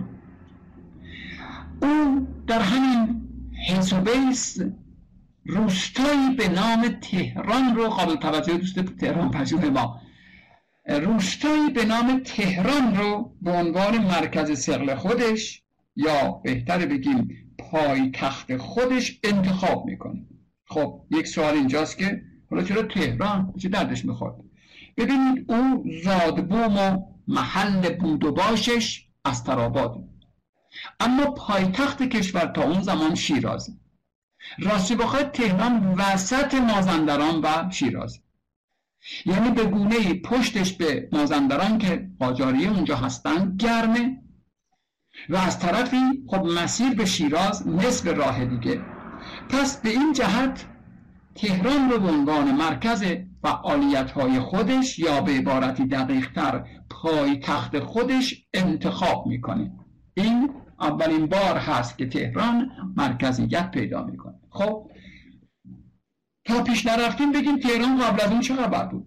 راستی بخواد یکی از روستا روستاهای شهر ری بود دیگه. در دامنه البرز آرمیده.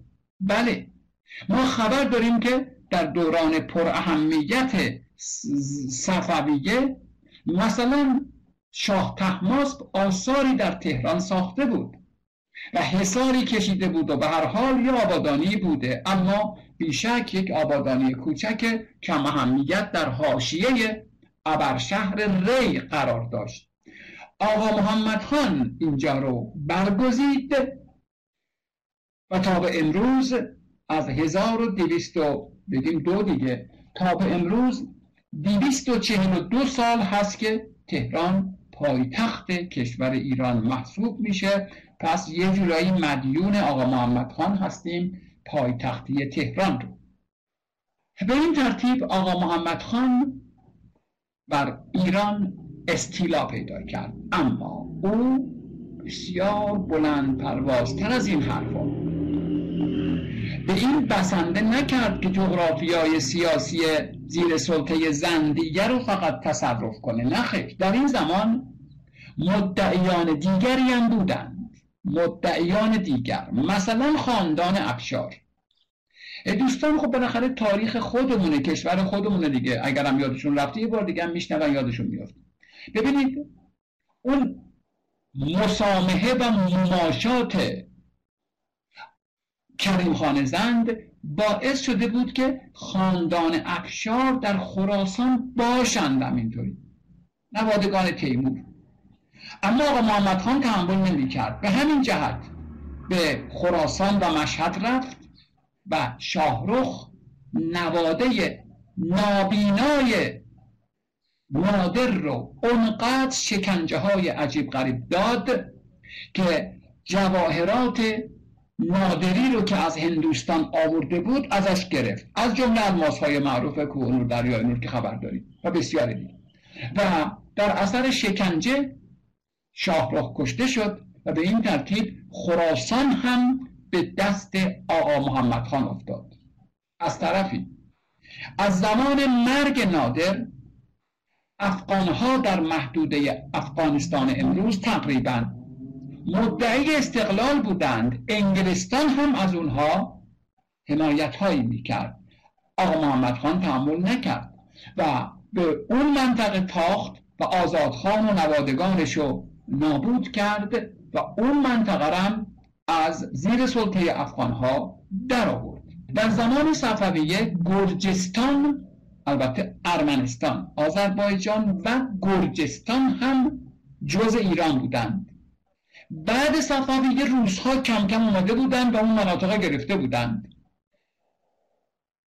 آقا محمد خان می‌خواست مرزهای کشور رو به دوران اقتدار صفویه و حتی به دوران شکوهمند ساسانی برسونه. به همین جهت به گرجستان تاخت. در تاریخ عصر آقا محمد خان این نکته مهمی است به گرجستان تاخت و گرجستان رو تصرف کرد. در گرجستان رفتار آقا محمد خان بسیار رفتار ناشایستی بود. خب می‌دونیم گرجی ها مسیحی بودند و هستند دیگه. عمدتا مسیحی بودند ارمنی بودند ارمنستان و گرجستان. با کمال تأسف و شرم او بسیاری از کلیساها رو ویران کرد بسیاری از اسقف ها و کشیش ها رو اسیر کرد یا کشت. و اگر اشتباه نکنم پانزده هزار جوان گرجی رو به عنوان برده آورد به ایران. رفتاری که تلخ بود خیلی تلخ. خب آقا محمد خان پیروزی های فوق العاده به دست آورد و برگشت اومد به تهران. اما مردم گرجی و ارمنی که از رفتار او بسیار منوزه شده بودند و واقعا رفتارش قابل دفاع نبود حکام قاجاری رو بیرون کردند یا کشتند دوباره مدعی دوری از ایران و استقلال شدند. آقا محمد خان مجبور شد یه بار دیگه برگرده بره و سرکوب کنه قیام های مردم گرجستان رو. کی؟ 1209 ده. ببخشید. یازده. باز می‌خوام. ده یازده. 1210 یازده. ایشون شهرها رو یکی پس از دیگری تصرف کرد رسید به شهر شوشی. شوشی. الان شوشی در مرز بین آذربایجان و ارمنستان. در اطراف شوشی به اصطلاح به قول امروزی کم زده بودند استقرار پیدا کرده بودند تا حمله را آغاز کنند. یک اتفاق خیلی خیلی ساده روی داد. زهران بهار بود اواخر بهار. از کشاورزان به عنوان تحفه چند تا خربزه آورده بودند برای خانه بزرگ. نوکرا خدمتکارا یکی از این خربوزه ها رو ظاهرا بریده بودن خورده بودن. بارگی کرده بودن. آقا محمد خان متوجه این ماجرا شد. خیلی بهش برخورد که بینظمی در دستگاه من دورور چادر من گفت صبح شما رو اعدام خواهم کرد که چنین کاری کردید. چنین بیادبی و گستاخی کردید. از بعد حادثه لابد چه می‌دید از بعد حادثه اون کسی که خربوزه رو خورده بود شب نگهبان چادر آقا محمد خان بود. آقا مرتضا شما بودی چیکار می‌کردی؟ خدا نکرده می‌دونی که آقا صبح تو رو خواهند کشت. اتفاقا نگهبان چادر قاتل خودت باشی. گفت خب من اقدام می‌کنم دو ساعت زودتر. نصف شب من اقدام می‌کنم. من که صبح می‌خوام منو بکشن. حالا یا می‌تونم یا نمی‌تونم دیگه؟ بالاخره یک سنگ مفت گنجش که مفته این آقای نگهبان چادر خان نیمه شب با جسارت رفت بالا سر آقا محمد خان و با خنجر او رو کشت و شروع کرد فرار کردن. خب معلوم بود که این کاره نیست. آقا کجا موقع فرار کنی؟ بالاخره سرصدا در اومد که آقا محمد خان کشته شد. اون بدبخت رو گرفتن بعدا کشتن. اما بالاخره به این روش میشه گفت اتفاقی و مزهک آقا محمد خان که اون همه سر بریده بود قتل عامها کرده بود پیروزی های فوقلاده به دست آورده بود فدای یک خربزه شد. هزار و دویست و دوازده. خب بدیهیه. او که فرزندی نداشت چون خاجه و اخته بود. او برادرزاده خودش رو یعنی خان بابا رو به عنوان بنی عهد انتخاب کرده بود و در شیراز گماشته بود. آمرتزا می‌دونه چرا در شیراز؟ چون شیراز شهر خطرناکی بود پایتخت زندیه بود. از اون واهمه داشتن از اون بیم داشتن. هنوز خاطرات خوب زندیه رو مردم فراموش نکرده بودن. نیکومردی های کریم خان رو فراموش نکرده بودن. پس باید حواسشون به شیراز باشه. فعلا که تهران عددی نیست که شیراز شهر مهمیه. به همین جهت ولی عهد و گماشته بود در شیراز و رفته بود می‌رفت به جنگ. بله بالاخره خبر آمد که آقا محمد خان کشته شد. سپاه نصف نیمه مجبور شد برگرده بیاد و فتح شوشی رو به زبان ساده بگیم. بیخیال شد. خب یادمون باشه آقا محمد خان یک جنایتکار روسیا در بعضی موارد چنان قتل و غارت های وحشیانه کرده که به قول معروف روی مغلا رو سفید کرده. اما با تمام کشت و کشتارها خشونتها بیرحمیها درنده خویها یک خدمت فوقالعاده به ایران کرد. بعد از صفویه در اواخر صفویه اون گستره جغرافیایی مخدوش شده بود. که پاره شده بود. آقا محمد خان برای آخرین بار برای متاسفم که میگم برای آخرین بار وحدت سیاسی رو به گستره فرهنگی ایران بازگردوند. جمله را عمدن شمرده گفتم. شاید دوستی داره یادداشت می‌کنه چه می‌دونم. جناب آقای آقا محمد خان با همه سخت کشیهاش بیرحمیهاش اما یک خدمت شایان به مردم ایران کرد. برای آخرین بار اون جغرافیای فرهنگی ایران رو که از دوره ماد ساسانی سلجوقی صفوی در دوره های درخشان جغرافیای فرهنگی ما بود رو دوباره متحد کرد. ایرانی که آقا محمد خان تصرف کرد تقریبا چهار برابر ایران امروز بود. یعنی بخشی از عراق بخشی از ترکیه کل آذربایجان ارمنستان گرجستان ترکمنستان بخشی از ازبکستان تاجیکستان افغانستان و بخشی از پاکستان هم جزش بود. خب این کار کوچکی نبود.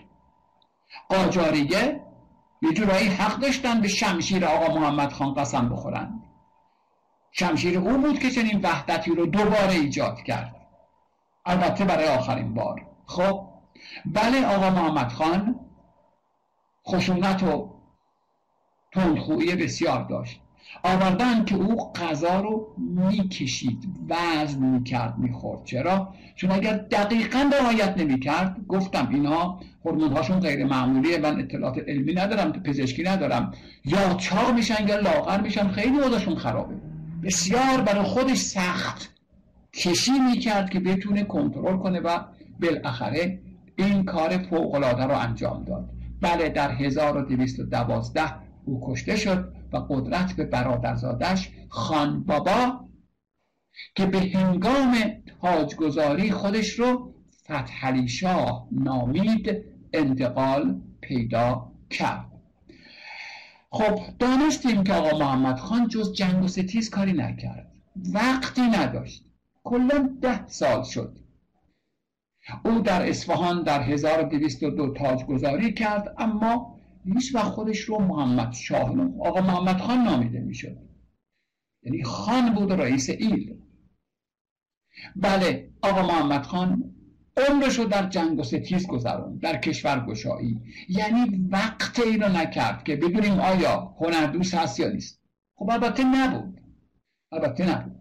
چون قیافه زشتی داشت طبیعتا هیچ وقت به هیچ نقاشی نگفتن که خودش نگفت که چهره منو بکشه چون می‌دونست که کریه المنظره خب خواهیم دید که جانشین او فتریشا شخصیتی کاملا متفاوت با عموی خودش هست. دنبال می‌کنم بحثم رو از مرگ آقا محمد خان. پس دانستیم که در عین خشونت طبع و تندخویی و قتل های عجیب قریب اما یک خدمت فوقالعاده کرد و همه سرکشان رو قلقم کرد. همه سرکشان رو. یعنی از روسیه تا امپراتوری عثمانی حساب دستشون اومد به قول معروف که این تو به میری از اون تو به میری نیست.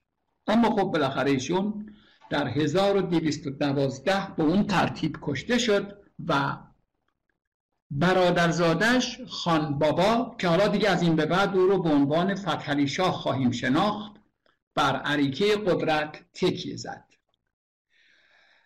خان بابا در این زمان 27 سالش بود. جوان بود دیگه جوان بود. درست برعکس اموش خوشقیافه بلند بالا و متنا... اندامی متناسب داشت. او وقتی خبر رو شنید بلا فاصله از شیراز به تهران آمد و در تهران تاج گذاری کرد و خودش رو فتحعلی شاه قاجار نامید. خب از این سال تا سی و هشت سال بعد ایشون شاه ایران بود.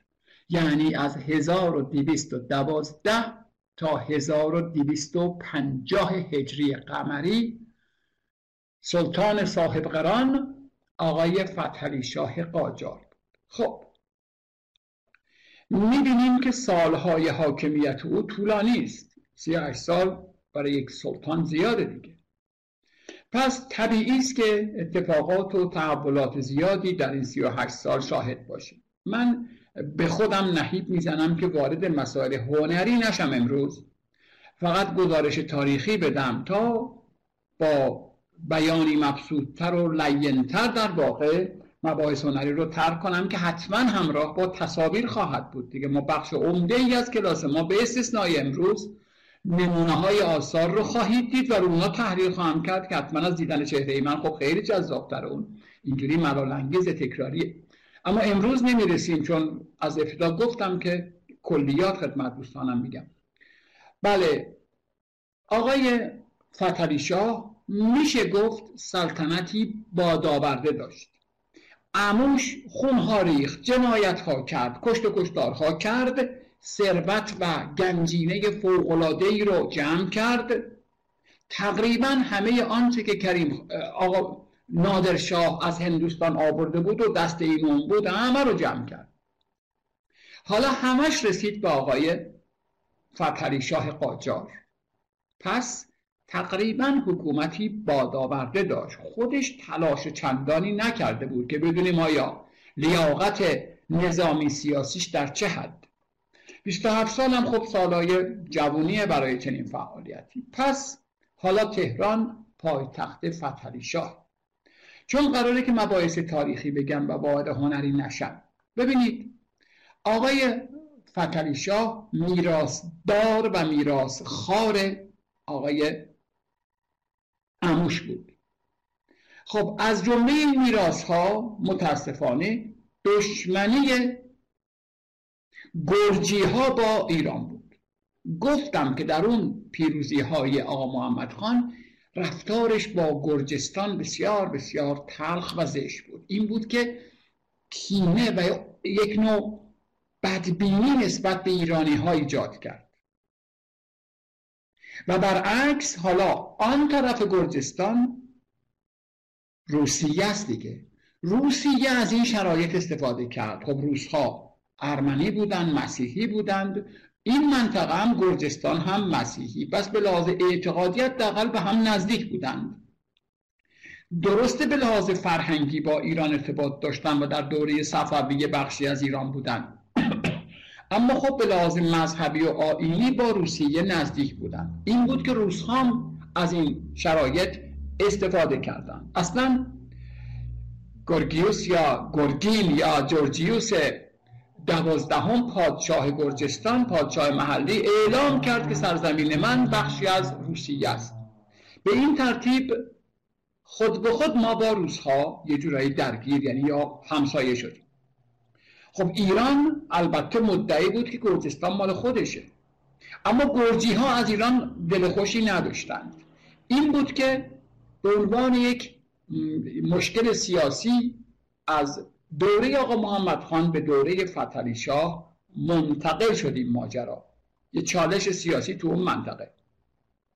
خب همین چالشی که می‌دانید باعث مهمترین رویدادهای نظامی دوره فتلی شاه یعنی دو جنگ باید گفت خانمانسوز و البته همراه با شکست برای ایران و باز می‌دانید که همراه با دو قطعنامه معمولا میگن خفتبار برای ما شد. یعنی تخم این کینه و ادابت رو با گرجی ها آقا محمد خان با اون رفتار زشتش کاشته بود که حالا محصول می‌داد در دوره فتلی بله. فتلی حکومتش رو آغاز کرد و به میرزا ابراهیم خان کلانتر وزارت عظما بخشید صدر اعظمش کرد. البته بعد هم کشتش. لازم بگذاریم مهمترین چالش فتلی شاه در 38 سال سلطنتش همین درگیری با روسیه بود. خب ایران دوره فتلی شاه تقریبا به زودی فهمید که آقا ما به لحاظ به اصطلاح لوجستیکی به قول امروزی ها ما به لحاظ به قول قدیمی ها عده و عده از پس روس ها بر نمیایم ما اسلحه روز رو نداریم. ما تربیت نظامیمون خیلی قدیمی و سنتیه. می‌دونید پسر رشید و لایق فتلی شاه عباس میرزا به عنوان ولی عهد انتخاب شد. و چون عمده مشکلات در شمال کشور با روسیه بود شهر تبریز رو به عنوان مرکز اسکان ولیعهد از زمان فتلی شاه برگزیدند و این مرکزیت تبریز تا پایان دوره قاجار باقی ماند. به عبارت دیگه اگر در طول دوره قاجار تهران همیشه پایتخت بود پایتخت دوم مهمترین شهر بعد از تهران تبریز بود. خب پیشینه تاریخی و فرهنگی درخشانی هم داشت. همیشه ولی نشین تبریز بود. خب تبریز بود که به روسیه و به شمال نزدیک بود. از اونجا می‌شد سپاهیان رو سر و سامان داد و به جنگ فرستاد. عباس میرزا قطعا یکی از خوشنامان تاریخ دوره قاجاریه و یکی از لایقترین سرداران ایران عهد قاجار هست. علا رغم اینکه او به هر حال شکستهایی رو متحمل شد ولی در مورد او بیانصافی نمی کنند و تواناییاشو همه جا اظهار می کنند به فرهنگی هنری هم بعدا خواهم گفت. عباس میرزا سردار ایران در جنگ با روسیه بود. در هر دو جنگ که الان در موردش صحبت خواهم کرد. 1224 تا 28 در واقع جنگی صورت گرفت میان ایران و روسیه که به قرارداد گلستان انجامید ماجرا چی بود؟ ماجرا این بود که خب روس هم همچین رفتار و کردار خوبی با مردم اون منطقه نداشتن. به خصوص که برخی از اون مردم ایرانی بودند. خودشون رو ایرانی می‌دونستند. مسلمان بودند به فرهنگ ایران علاقمند داشتند. نامه های فراوان نوشتند که ما را از شر این روزهای کافر خلاص کنید. این نامه ها به دربار می اومد خب فتری شام به هر حال دوست داشت که کار عموش رو دنبال کنه و برای خودش افتخار بیاره. به همین جهت به هر ترتیب تصمیم گرفتند که دوباره حمله کنند و گرجستان رو به ایران منظم کنند. عباس میرزا در ابتدا پیروزی های قابل ملاحظه‌ای به دست آورد. اما خب گفتم حاکم حالا یا پادشاه محلی گرجستان رسما اعلام کرد که ما وفادار روسهاییم به این ترتیب روسیه رو به این مرز بوم سپاهیانش رو کشوندن. خب روسیه امپراتوری قدر قدرتی بود و طبیعی بود که از ما سرتر باشه در مسائل نظامی. این بود که علا پیروزی های اولیه با کمال تاسف این جنگ به نتیجه بسیار بسیار هم خونین و هم خفتبار منتج شد. که طی اون قرارداد بخش های قابل ملاحظه از سرزمین های حاصل خیز شمال ایران از دست رفت. ضمن اون قرارداد 17 شهر ما با کمال تأسف به روسها واگذار شد. اونم بخش های ثروتمند حاصلخیز سرسبز. خب قرارداد گلستان چون در روستایی به نام گلستان میان ایران و روسیه نوشته شد به این نام نامیده شد. 1228 به هر حال باید بگیم سال بسیار تلخی بود که حکومت فتلی شاه با باید بگیم با خفت پذیرفت که آقا بخشی از سرزمین ها رو از دست بدیم ما. خب این داغ در سینه ایرانی ها مانده بود دیگه. مانده بود. سربازان ایرانی شجاعت لازم رو داشتند خیلی خوب می جنگیدند امکانات نداشتند. آموزش های لازم رو ندیده بودند. عباس میرزا متوجه این مشکلات شد.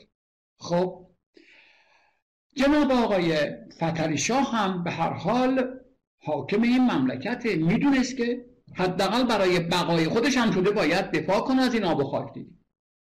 اما خب تنهایی بر نمی اومد به دنبال متحد میگشت. من در بحث آغازینم اشاره کردم. او ابتدا به دنبال اتحاد با ناپل اون بناپارت بود. بدانیم که زمان فعالیت فتری شاه در اروپا اوایل فتری شاه دوران درخشش ستاره اقبال ناپل اون بناپارت امپراتور فرانسه است. خب می‌دانیم که این سردار قد کوتاه جسور فرانسوی تونسته بود پیروزی های برقاسای بسیار به دست بیاره و تقریبا اروپا رو تصرف کنه منهای انگلستان. و در واقع دشمن اصلیش انگلستان بود. او قصد داشت در نتیجه ارتباط و البته اتحاد با فتلی شاه هندوستان رو از چنگال انگلستان بریتانیای کبیر در بیاره. بر این باور بود که اگر هندوستان رو بتونه بگیره چون درآمدهای روسی ببخشید بریتانیا یا انگلیس از استعمار این سرزمین زرخیز هست اون وقت می‌تونه در تنگنا قرار بده بریتانیا و انگلستان رو. این بود که قصد داشت که به طرف هندوستان لشکرکشی کنه. خب از کجا؟ از ایران. فتلی شام از این کار استقبال کرد. چون فکر می‌کرد که اگر ناپل اون بهش کمک کنه خب می‌تونه پدر روسیه رو در بیاره. ناپل اون هم قراردادهایی رو بست قولهایی داد. اما متاسفانه عمل نکرد و نکرد. انقدر تعلل کرد که سرجان مالکوم آمد و سفیر کبیر فرانسه مجبور شد آقای یادم میفته میگم بره و به این ترتیب جای یعنی جناب فتلی شاه درمانده مجبور شد به جای فرانسه کم کم دست نیاز به سوی انگلستان دراز کنه. یعنی از انگلستان بخواد کمکش کنه که از پس روسیه بر بیاد.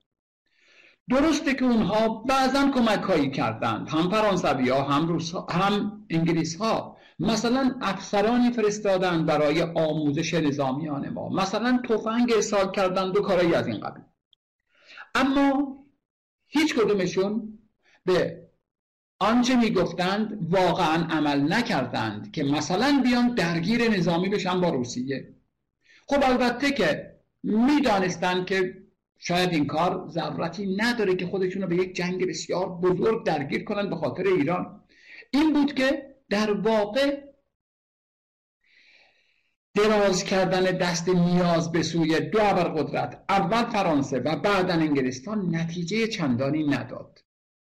و ایران بالاخره در جنگی که به قرارداد گلستان منتج شد به خاطر کمبود امکانات و آموزش نادیدگی سربازان شکست خورد.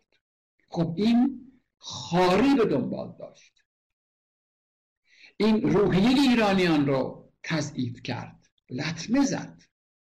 به هر حال برای مسلمانان ایران ایرانیان مسلمان ایران اسلامی زش بود که از به زعم خودشون از کفار شکست بخورن و کرور کرور مسلمانان به زیر سلطه اجنبی و کافر بیفته. خب روحانیون علمای دین براشون ننگین بود. این بود که درست قرارداد رو بستن. اما اولا در اون قرارداد آنچه که امروز در کتاب ها می نویسن سرحدات و مرزها دقیقا تعریف نشد. یک کمی گنگ باقی موند. علاوه بر اینکه خب ایرانیان به هر حال احساس بدی بهشون دست داده بود دیگه. احساس شکست و خفت و از دست دادن حیثیت فرهنگی اینا. این بود که داغ این ماجرا تمام نشد. به خصوص روحانیون. احساس می‌کردن که این خیلی برای مسلمانان خفتبار زشت و غیره. این بود که کم کم روحانیون که با شاه رابطه نزدیکی داشتن در این باره هم خواستین توضیح میدم. شاه رو تحریک کردن که آقا اوضاع احوال متفاوته ما به تو کمک می‌کنیم به خصوص که حکم جهاد میدیم. تا جایی که من اطلاع دارم که اطلاعات من در این زمینه دقیق نمی‌تونه باشه چون تخصص ندارم بعید می‌دونم که قبل از اون به اصطلاح فرمان جهاد در ایران اسلامی صادر شده باشه. خبر ندارم. اما حداقل می‌دونیم که روحانیون نجف که خب معمولا مرکز علوم دینی شیعیان بود میشه گفت که شاه رو تحریک کردن که آقا تو وظیفه داری که برای مسلمین بکوشی چون گفتم بعد از پیروزی بر این سرزمین ها روس ها روابط خوبی با توده مردم نداشتن اذیت می‌کردن تحقیر می‌کردن اینجا دیگه مردم مسلمان بودن نامه ها می نوشتن از ایرانیان مساعدت می‌خواستند و تحریک می‌کردن تشجیع می‌کردن که ما را از دست این کفار نجات بدیم علمای دین هم طبیعتا احساس کردن که وظیفهشون این کار بکنن. به همین جهت حکم جهاد صادر شد که آقا ما باید سرزمین های مسلمانان و مسلمانان رو از دست کفار خارج کنیم. بار دیگر نایره جنگ رو آغاز کردند. عباس میرزا که دو بار گفتم از سرداران لایق و از نامآوران خوشنام دوره قاجار هست آماده این جنگ نبود. او به روش هایی سعی کرد که این کارو نکنه اما به قول امروزی ها زیر منگنه گذاشتنش که باید انجام بدیم خب بار دیگر در 1241 ایرانیان ناگهان یورشی را آغاز کردند و باز هم در ابتدا چون ناگهانی بود پیروزی های قابل ملاحظه ای را به دست آوردند. گنجه و ایروان و اچمیادزین و دربند و شهرهای بسیار تصرف شد. خب خیلی خوشحال کننده بود. اما اما روزها طبیعی بود که قافل ننشینند. مثلا فرمانده روزها رو در باکو ایرانیان کشتند پیروزی هایی داشتند در ابتدا. اما به تدریج با عوض شدن فرمانده اونها یعنی پاسکوویچ ورق برگشت و روزها به تدریج تونستن پیروزی های بزرگی به دست بیارند. و به طرف جنوب سرازیرشن بسیار تلخ بود. اونا آمدند آمدند. حتی به تبریز رسیدند. تبریز رو در اختیار گرفتند و التیماتوم دادن به عباس میرزا که ما تا تهران پیش خواهیم رفت. عباس میرزا هرچه درخواست صلح کرد دیگه گوش نکردن. تبریز هم فتح کردن اما خب. بالاخره با درخواست های مکرر پذیرفتند که قرارداد دیگری بنویسند. و بخش دیگری از ایران رو با کمال تأسف و حسرت بگیم. به روزها واگذار کردند. چون این قرارداد در روستای ترکمانچای بست شد به قرارداد ترکمانچای که مشهوره معروفه 1244 و ده کرور یعنی ده میلیون آره دیگه ببخشید ده هزار سک از می‌خوام ده هزار سکه طلا به عنوان قرامت بپردازند به روزها.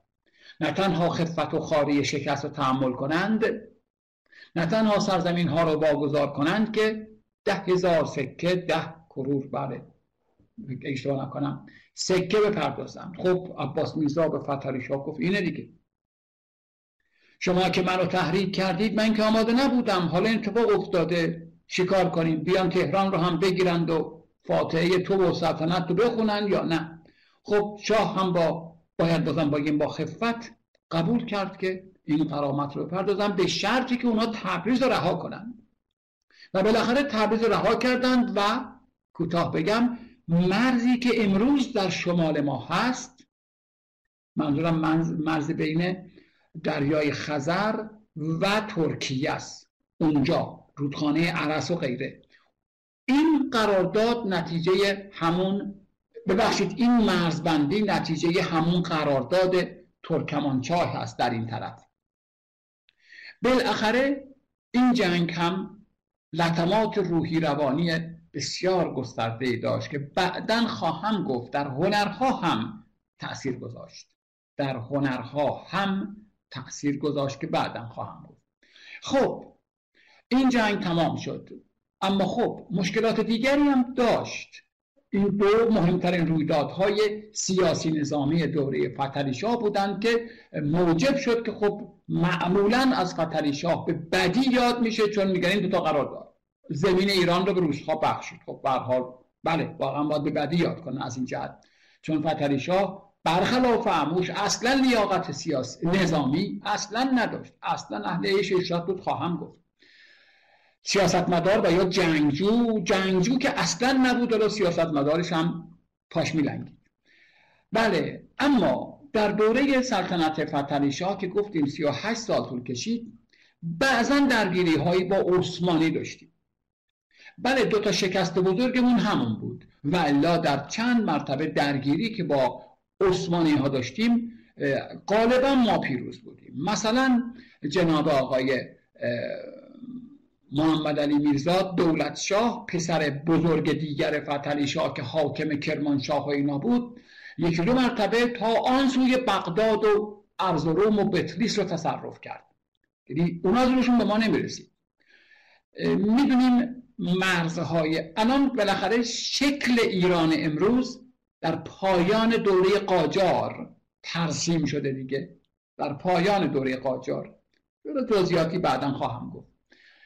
و در شرق هم در شرق چه اتفاقاتی افتاد؟ ببینید انگلستان و روسیه و فرانسه سه ابرقدرت دنیای اون زمان بودن. البته بعد از شکست ناپل از روسها فرانسه از گردونه قدرت جهانی تا حدودی هست شد.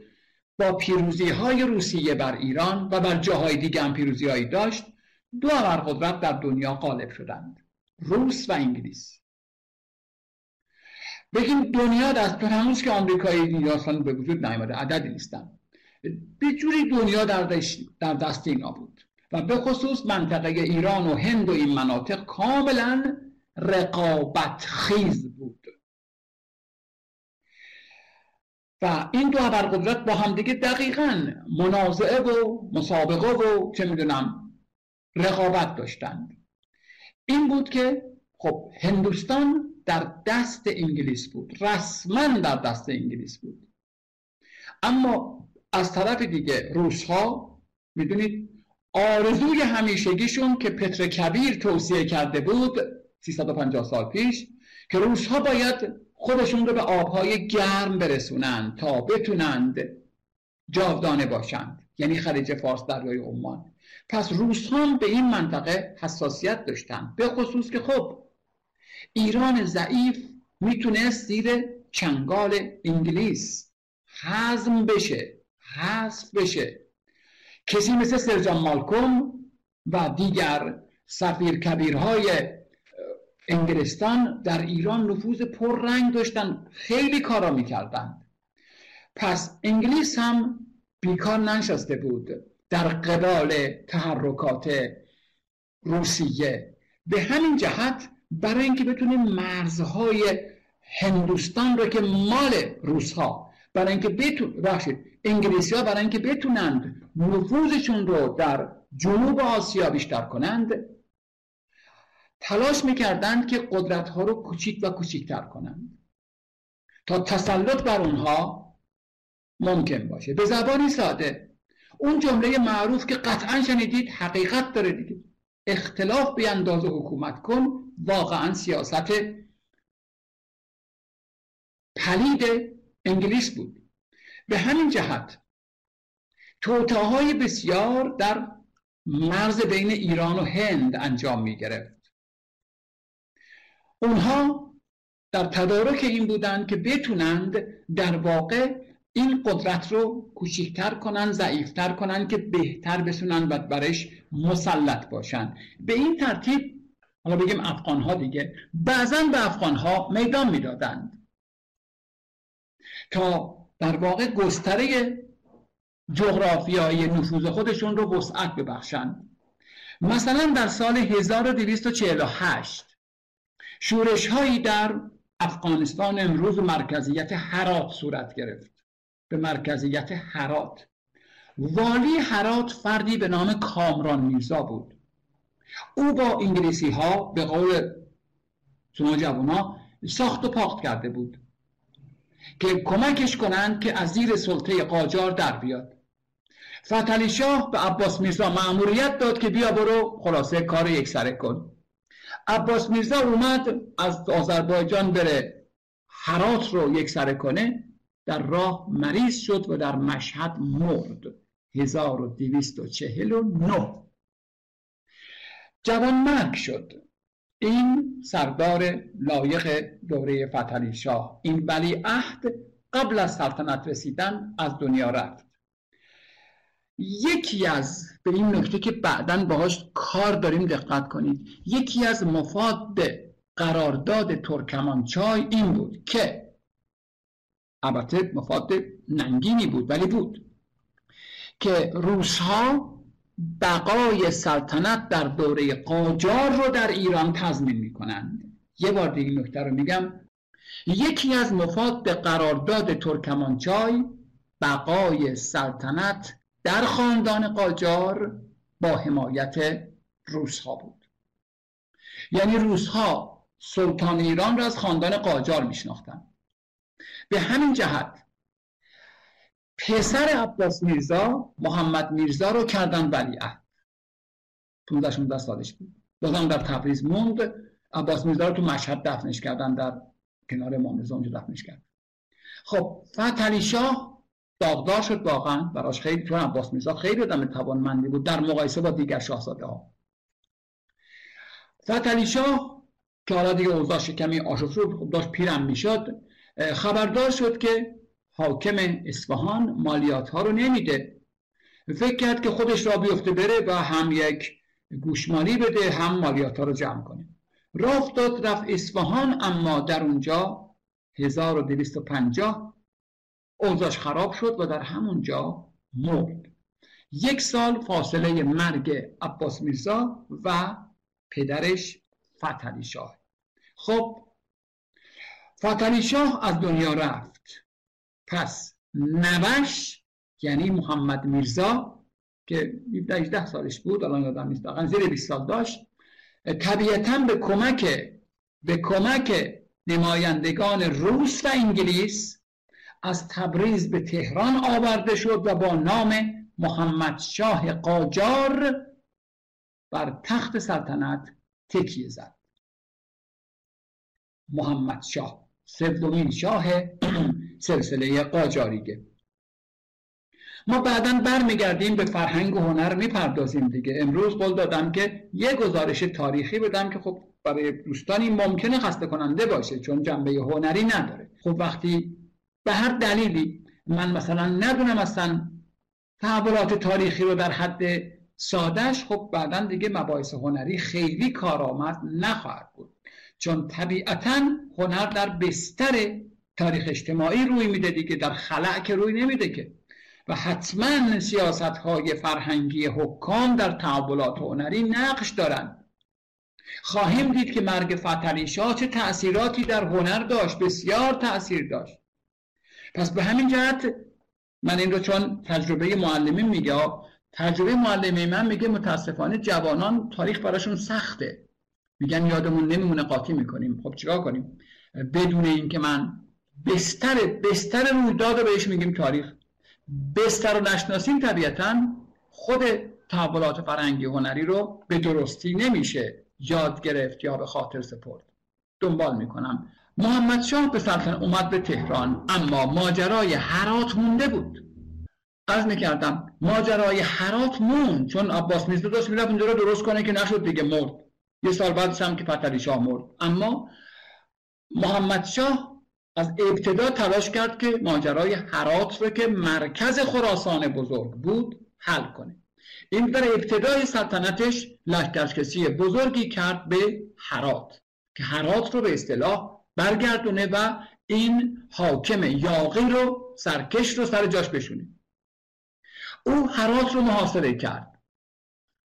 وقتی که محمد شاه قاجار تقریبا داشت کار رو تموم می‌کرد انگلیس واقعا خبیس بعضی از جزایر جنوب ایران و بوشهر رو تصرف کرد و تهدید کرد که شیراز رو تصرف خواهد کرد. اگر محمد شاه هرات رو رها نکنه. خب واقعا محمد شاه این وسط گیر کرد. بماند که شاه خیلی قابل و لایقی هم نبود. اما تو این وسط گیر کرد که خب هرات رو رها کنه یا فارس رو که خب بخش اصلی مملکت بود. این بود که با تأسف و با خفت و خاری عملا رها کرد. هرات رو و برگشت. 1200 تقریبا 54 یا 5 می‌تونیم بگیم این سرآغاز جدی استقلال سرآغاز استقلال کشوری به نام افغانستانه که بدون شک انگلستان در تشکیلش نقش تعیین کننده داشت. میشه گفت بعد از اون دیگه اون مناطق تقریبا هیچگاه به ایران وفادار باقی نماند. اگرچه با جدا شدنش از ایران همچین گلی به سرش نذاشتن. و پیشرفتی نکرد و اتفاقات مثبتی توش روی نداد متاسفانه. الان می‌بینیم دیگه بعضشون چجوریه اما خب بالاخره اتفاق افتاد. ادامه میدم. محمد شاه یک آدم درویش مسلک بود. آدمی بسیار خرافاتی و وقتی که ولی عهد بود معلمی داشت به نام حاج میرزا آقاسی. یک آدم خرافاتی درویش مسلک.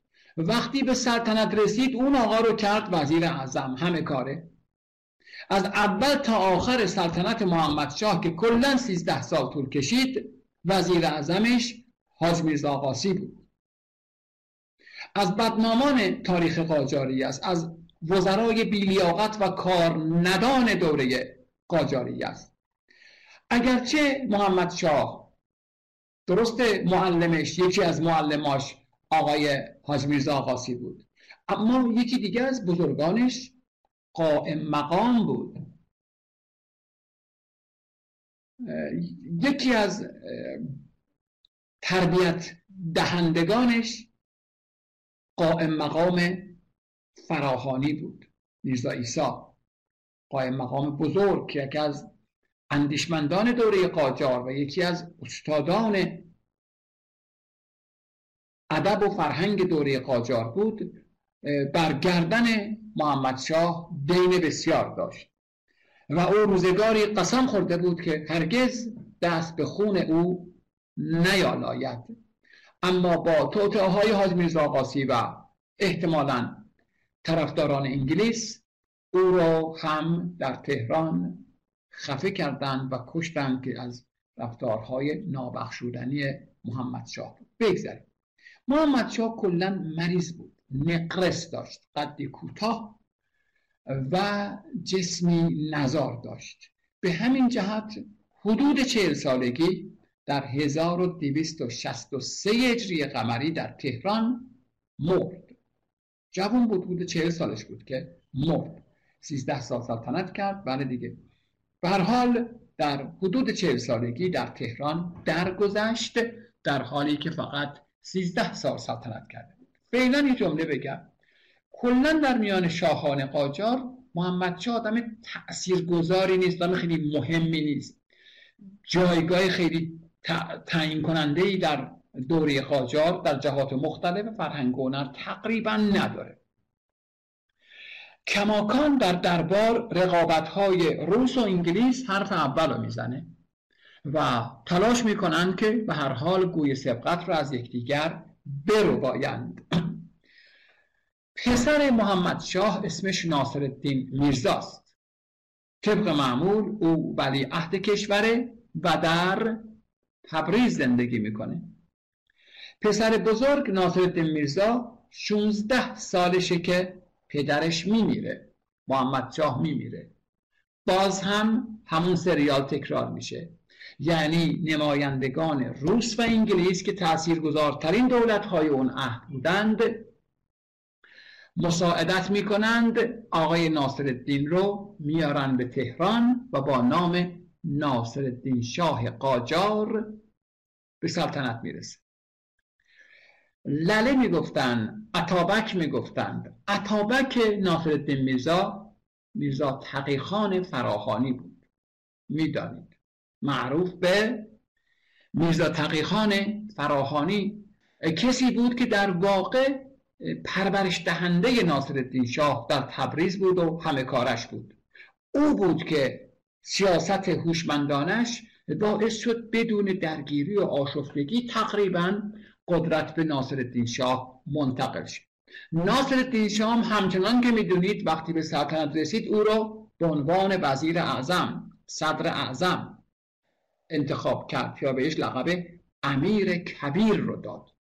خب اینجا دیگه مطمئنم که همه ایرانیان اطلاعاتی درباره امیر کبیر به خصوص خوشنامی این مرد دارند یعنی اگر قرار باشه یک نیکنام دوره قاجار رو نام ببرند تقریبا اکثر ایرانیان و البته جهانیان از امیر کبیر یاد می‌کنند. خب کسان دیگه هم هستند ولی کمتر کسی به پای امیر کبیر می‌رسه.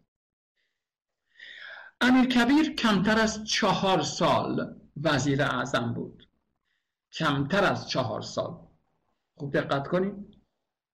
یعنی کمتر از یه دوره ریاست جمهوری که الان هستن. مطلق بگیم به نظام مقدس. همه رئیس جمهورایی که من شما دیدیم بعد از انقلاب گفتن آقا نمی‌ذارن که فرصت ندادم بهم که. در حالی که همشون لطف کردن هشت سال رئیس جمهور بودن اما امیر کبیر کمتر از چهار سال. امروزه این همه امکانات و رسانه و غیره و غیره فروش نفت و فروش همه چیز مملکت اون زمان هنوز نه نفتی است نه چیزی. و ایشون کمتر از چهار سال وزارت داشت. اما شاید در همون چهار سال به اندازه چند چهل سال برای مملکت کار کرد. یک انسان پاکدامن درست کار وطن پرست که درد جامعه رو داشت درد مردم رو داشت. نظم و انضباط و درستکاری رو خب خودش اول انجام می‌داد و از دیگران هم می‌خواست که انجام بدن. جالبه که ده ها سال بعد هم نظم میرزا تقی خانی شده بود سمبل شده بود ورد زبون مردم. خب البته که تحمل ناپذیر بود. مثلا برای انگلیس شاید برای روس هم. این بود که خب شاه جوان رو انقدر انقدر انقدر خام کردن که می‌دانید دستور ناجوان مردانه دستور قتل او رو داد و داستان رو می‌دانید. به هر حال ناصر شاه در شانزده سالگی به سلطنت رسید و این رو دوستان من می‌دانند که پنجاه سال یا دقیق تر بگیم چهل و نه سال و نمی‌دونم هفت ماه هشت ماه سلطنت کرد. روندش می‌کنن میگن پنجاه سال. خب جالبه. در میان در تاریخ 2500 ساله سلطنت در ایران دو نفر پیش از ناصر الدین شاه سلطنت کردند. یکیش شاپور دوم ساسانی که هفتاد سال سلطنت کرد. دومیش شما میگید؟ استاد جسارتا عرض می‌کنم. ناصر الدین شاه اینطور که میگن رفته بوده برای جشن پنجاه سالگیش در شاه عبدالعظیم که در واقع بهش حمله می‌کنه. اون آقای چی بود؟ یادم رفت اسمشم میرزا رضا. میرزا رضا کرمانی درسته. شاگرد بله. در واقع سید جمال الدین اسدآبادی در همون و میگه مردم رو بذارید اجازه بدید آزاد باشن در همون روز که همونجا تیر خلاص رو می‌زنه و 49 سال و در واقع یک روز کمتر از 50 کمتر از 50 سال دیگه. کاملا درست میفرمایید. بله, بله او تصمیم گرفت که در واقع آغاز جشنهای پنجاهمین سالگرد سلطنتش رو با رفتن به شاه عبدالعظیم شروع کنه که خب ناکام مون دیگه. من بعدا بعدا درباره اهمیت این ترور سیاسی این اولین شاه کشی ایرانیان و تأثیر اون در تاریخ اجتماعی ایران توضیح مبسوط خواهم داد. فعلا دارم گزارش کوتاه میدم. بله به هر حال پس از شاپور دوم ساسانی و شاه تحماس به صفوی ایشون طولانی ترین سلطنت رو در تاریخ ما داشت با اندکی کمتر از پنجاه سال. از 1263 تا 1313 هجری قمری. 48 سال میفرمایید. می‌دونید چرا بعضیا میگن 48 سال؟ چون قمری حساب می‌کنند. قمری شمسی یه تغییراتی می‌کنه. متوجه هستم شما چی شما اشتباه نمی کنید به سال شمسی میشه 50 سال به سال قمری حساب کنید تقریبا میشه 48 سال خورده ای. حالا حالا ما که نمی‌خوایم برای ما حالا خیلی هم مهم نیست. از حدود 150 سال سلطنت قاجاری یه 50 سالش مال شاه ناصر الدین شاه. پس طبیعی است که مهمه این دوره دیگه خیلی هم مهمه.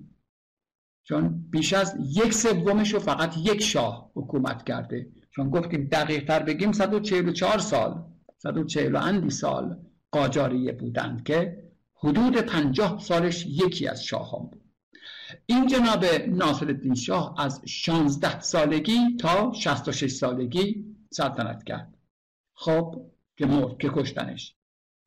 طبیعتا انسان 20 ساله با 40 ساله و 60 ساله رفتار و کردار و منش و خوی و خاصیتش تفاوت خواهد کرد که طبیعیه. پس انتظار داریم که در طول این پنجاه سال شاهد تحولاتی باشیم که خب خواهیم بود. به خصوص که جهان غرب تغییرات خیلی سریع داره می‌کنه.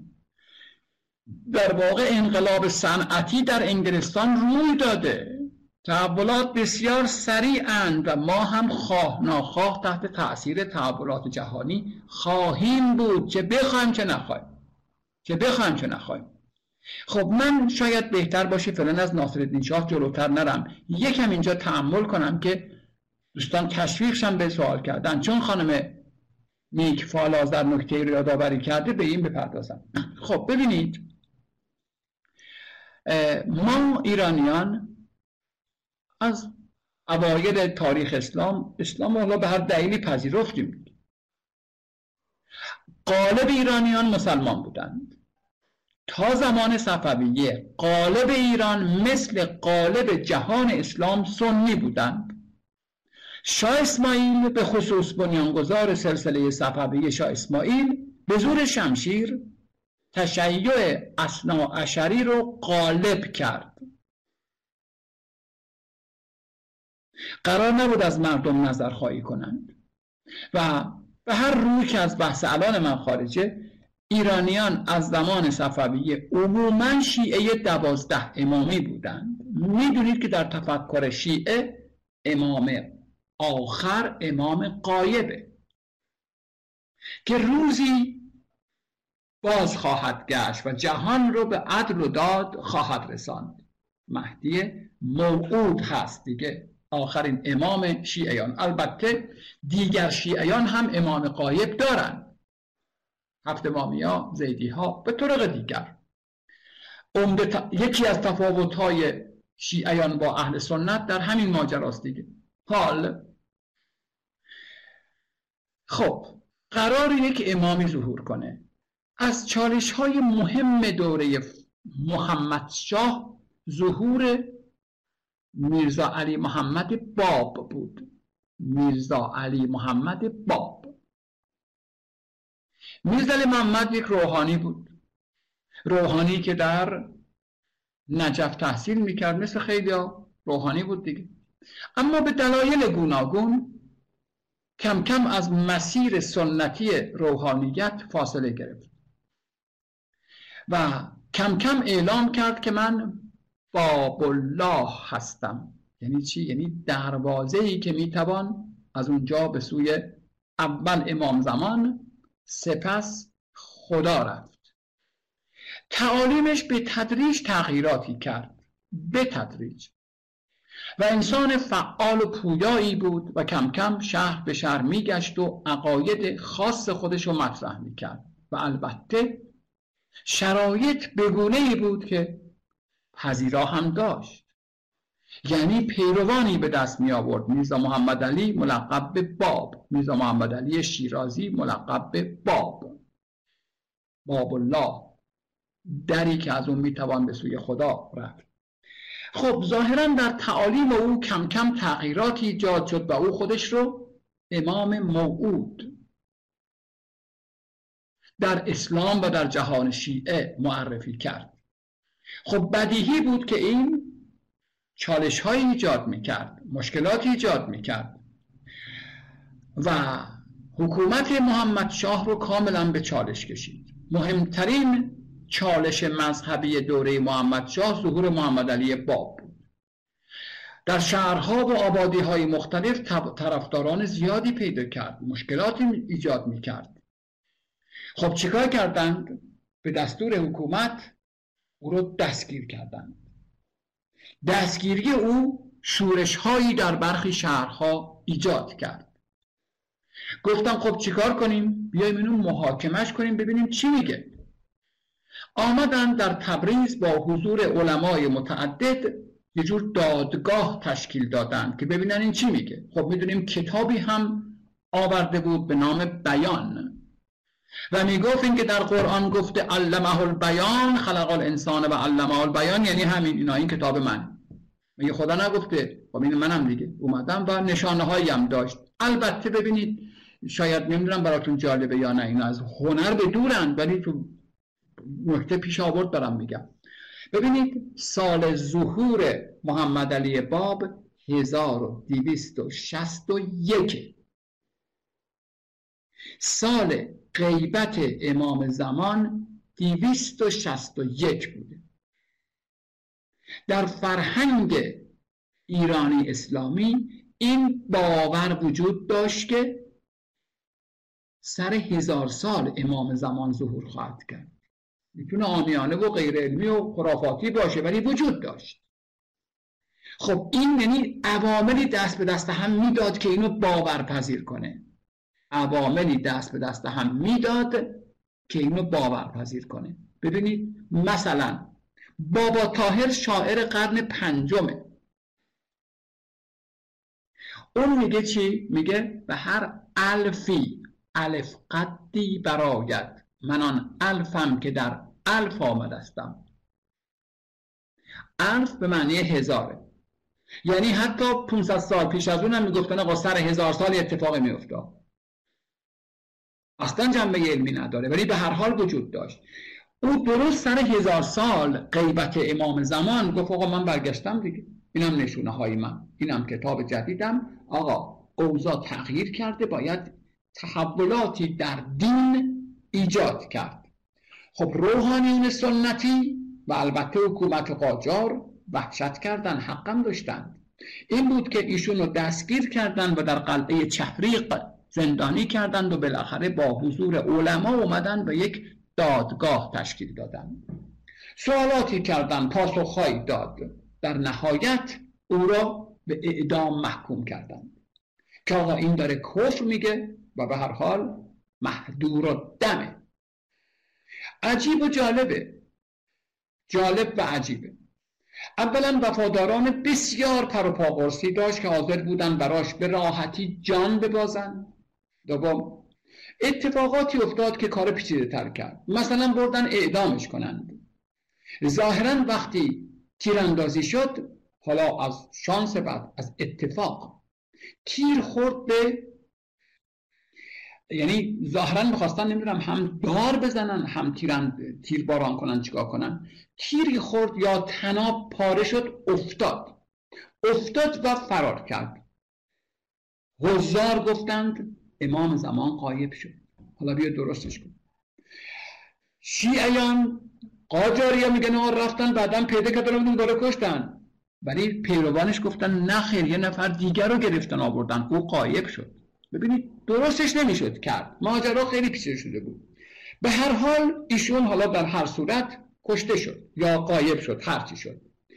یکی از پیروانش جناب آقای میرزا حسین صبح ازل معروف به بهاءالله جانشینش شد یک جانشین فداکار جسور بیباک جنگجو که تونست گسترش بده این دیدگاه رو. گفتم اون نفوذ کرده بود واقعا. پیروان پروباقرسی در شهرهای مختلف به دست آورده بود. بعضا تونستن شهرها رو تصرف کنن مثلا در بارفروش در آمل در مازندران. شهر زنجان رو روحانی بزرگ زنجان اسمش اسمش چی بود؟ او بابی شد و مردم رو دعوت کرد مردم پذیرفتن.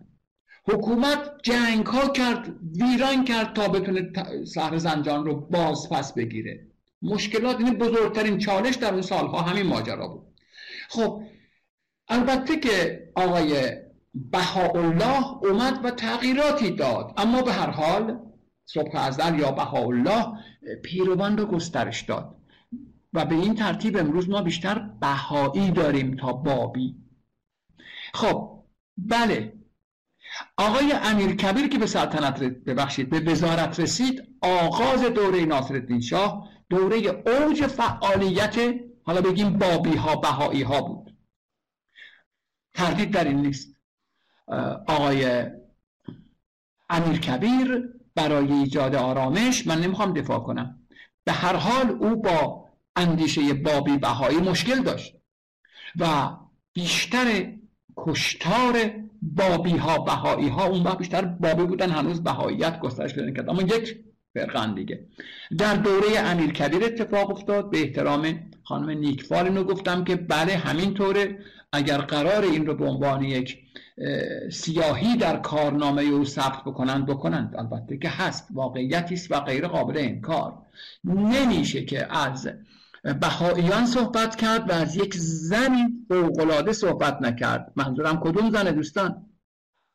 بله معروف به طاهره. این لقب رو بهاءالله بهش داده بود و قررت العین رو هم او گفته بود که تو نور چشم من هست در میان بله بله بله فاطمه برقانی بارک الله فاطمه برقانی متشکرم.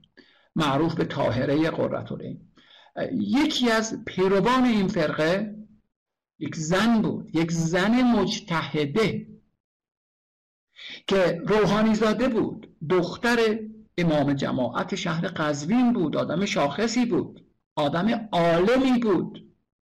همه جا نوشتن. به این ترتیب یکی از پیروان پروپا قرص خانم فاطمه برقانی معروف به طاهره قررت العین بود. شخصیت بسیار تاثیرگذاری داشت که واقعا در تقویت بهاییت نقش مهمی داشت. او شوهر داشت بچه داشت اما از همه چی دل کند و خودش رو توانش رو در راه اون عقیده به تمامی حل کرد. او سفرهایی کرد به شهرهای مختلف کربلا نجف عراق کوشش بسیار کرد و شاعر قابلی بود. توانا متاسفانه خب می‌دونیم آثار این بهایی اینا رو نمی‌ذارم منم تک و توک تونستم بیارم. اما حداقل یک غزل فوق العاده رو همتون شنیدید. چرا شنیدید؟ چون ازش تصنیف های زیبایی ساختند و استاد عزیزمون مرحوم شجریان هم خونده. تا به تو افتادم نظر چهره به چهره رو به رو شهر دهم غم تو را دانه به دانه مو به مو. مهر تو را دل حزین بافته بر قماش جان. واقعا غزل کم نظیری است فوق العاده است. این از یادگارهای این شاعر بسیار قابله. حیفم میاد نگم. بله اولین زنی که در تاریخ ما بدون هجاب در برابر مردان ظاهر شد طاهر قررت العین بود. در همایشی که در بدشت اتفاق افتاد او برقه از چهره برداشت. خب اینا کارهای جسورانه عجیب غریبی بودن عجیب غریب بودن در واقع. خیلی جسارت می‌خواست در اون زمان. امروز الان چه چالش هایی داریم بعد 200 سال 180 سال؟ حال ببینید او چه آدم عجیبی بوده که تصمیم می‌گیره که در برابر مردان و دیگران بدون برقع بدون هجاب ظاهر بشه. بله اولین زنی که به نوعی هجاب از سر برداشت در فرهنگ رسمی ما من حواسم از چی میگم؟ یعنی حتی ما قبل از اسلام هم بدون هجاب نداشتیم. من بحثم رو نمی‌خوام به طرف هجاب بکشونم. اما اساسا پوشاندن سر در فرهنگ ما متداول بود. شما اگر یه دونه مرد بدون کلاه در دوره هخامنشیان پیدا کردید. یه دونه زن یا مرد بدون پوشش سر. حالا چادر نمیگیم پوشش. هجاب یعنی پوشش دیگه. در دوره اشکانی ساسانی پیدا کردید در دوره سلجوقی صفوی پیدا کردید. زشت بود اصلا. کسی سر برهنه زن و مردم نداشت. سر برهنه در جمع کار زشتی بود کار غیر فرهنگی بود. بحث مذهبی نمی کنم بحث فرهنگی می کنم پس کار طاهره فوقالعاده بود. بله آوردن که به دستور امیر کبیر این زن رو دستگیر کردند. آوردن در باغ شاه تهران. خب تهران پایتخت دیگه. خیلی پیغام پسخام دادن که بلکه اینو برگردونن از این مسیر. خب می‌دونید اعدام زن خیلی زشته. حالا باز مرد نداره. اما متداول نبوده زن رو اعدام کنند. و خب می‌تونست مظلومیت ایجاد کنه نتایج بد بده. تقریبا مطمئنیم که خب ناصر الدین شام که پوزش می‌خوام از دخترای خودم ناصر الدین شام که بالاخره میلی وافر به جنس مخالف داشت ظاهرا پیام فرستاد که بابا تو اگر از این دیدگاه ها دست برداری خب ازش یه تصویری هم منصوب به ایشون در سفرنامه مادام دیبولافوا وجود داره. منصوب به ایشونه مطمئن نیستیم. اگر اون باشه بسیار چهره زیبایی داره. ناصر الدین شاه پیام فرستاد که من تو رو به حرمسرای خودم میارم. مقام و موقعیت میدم و غیره و غیره.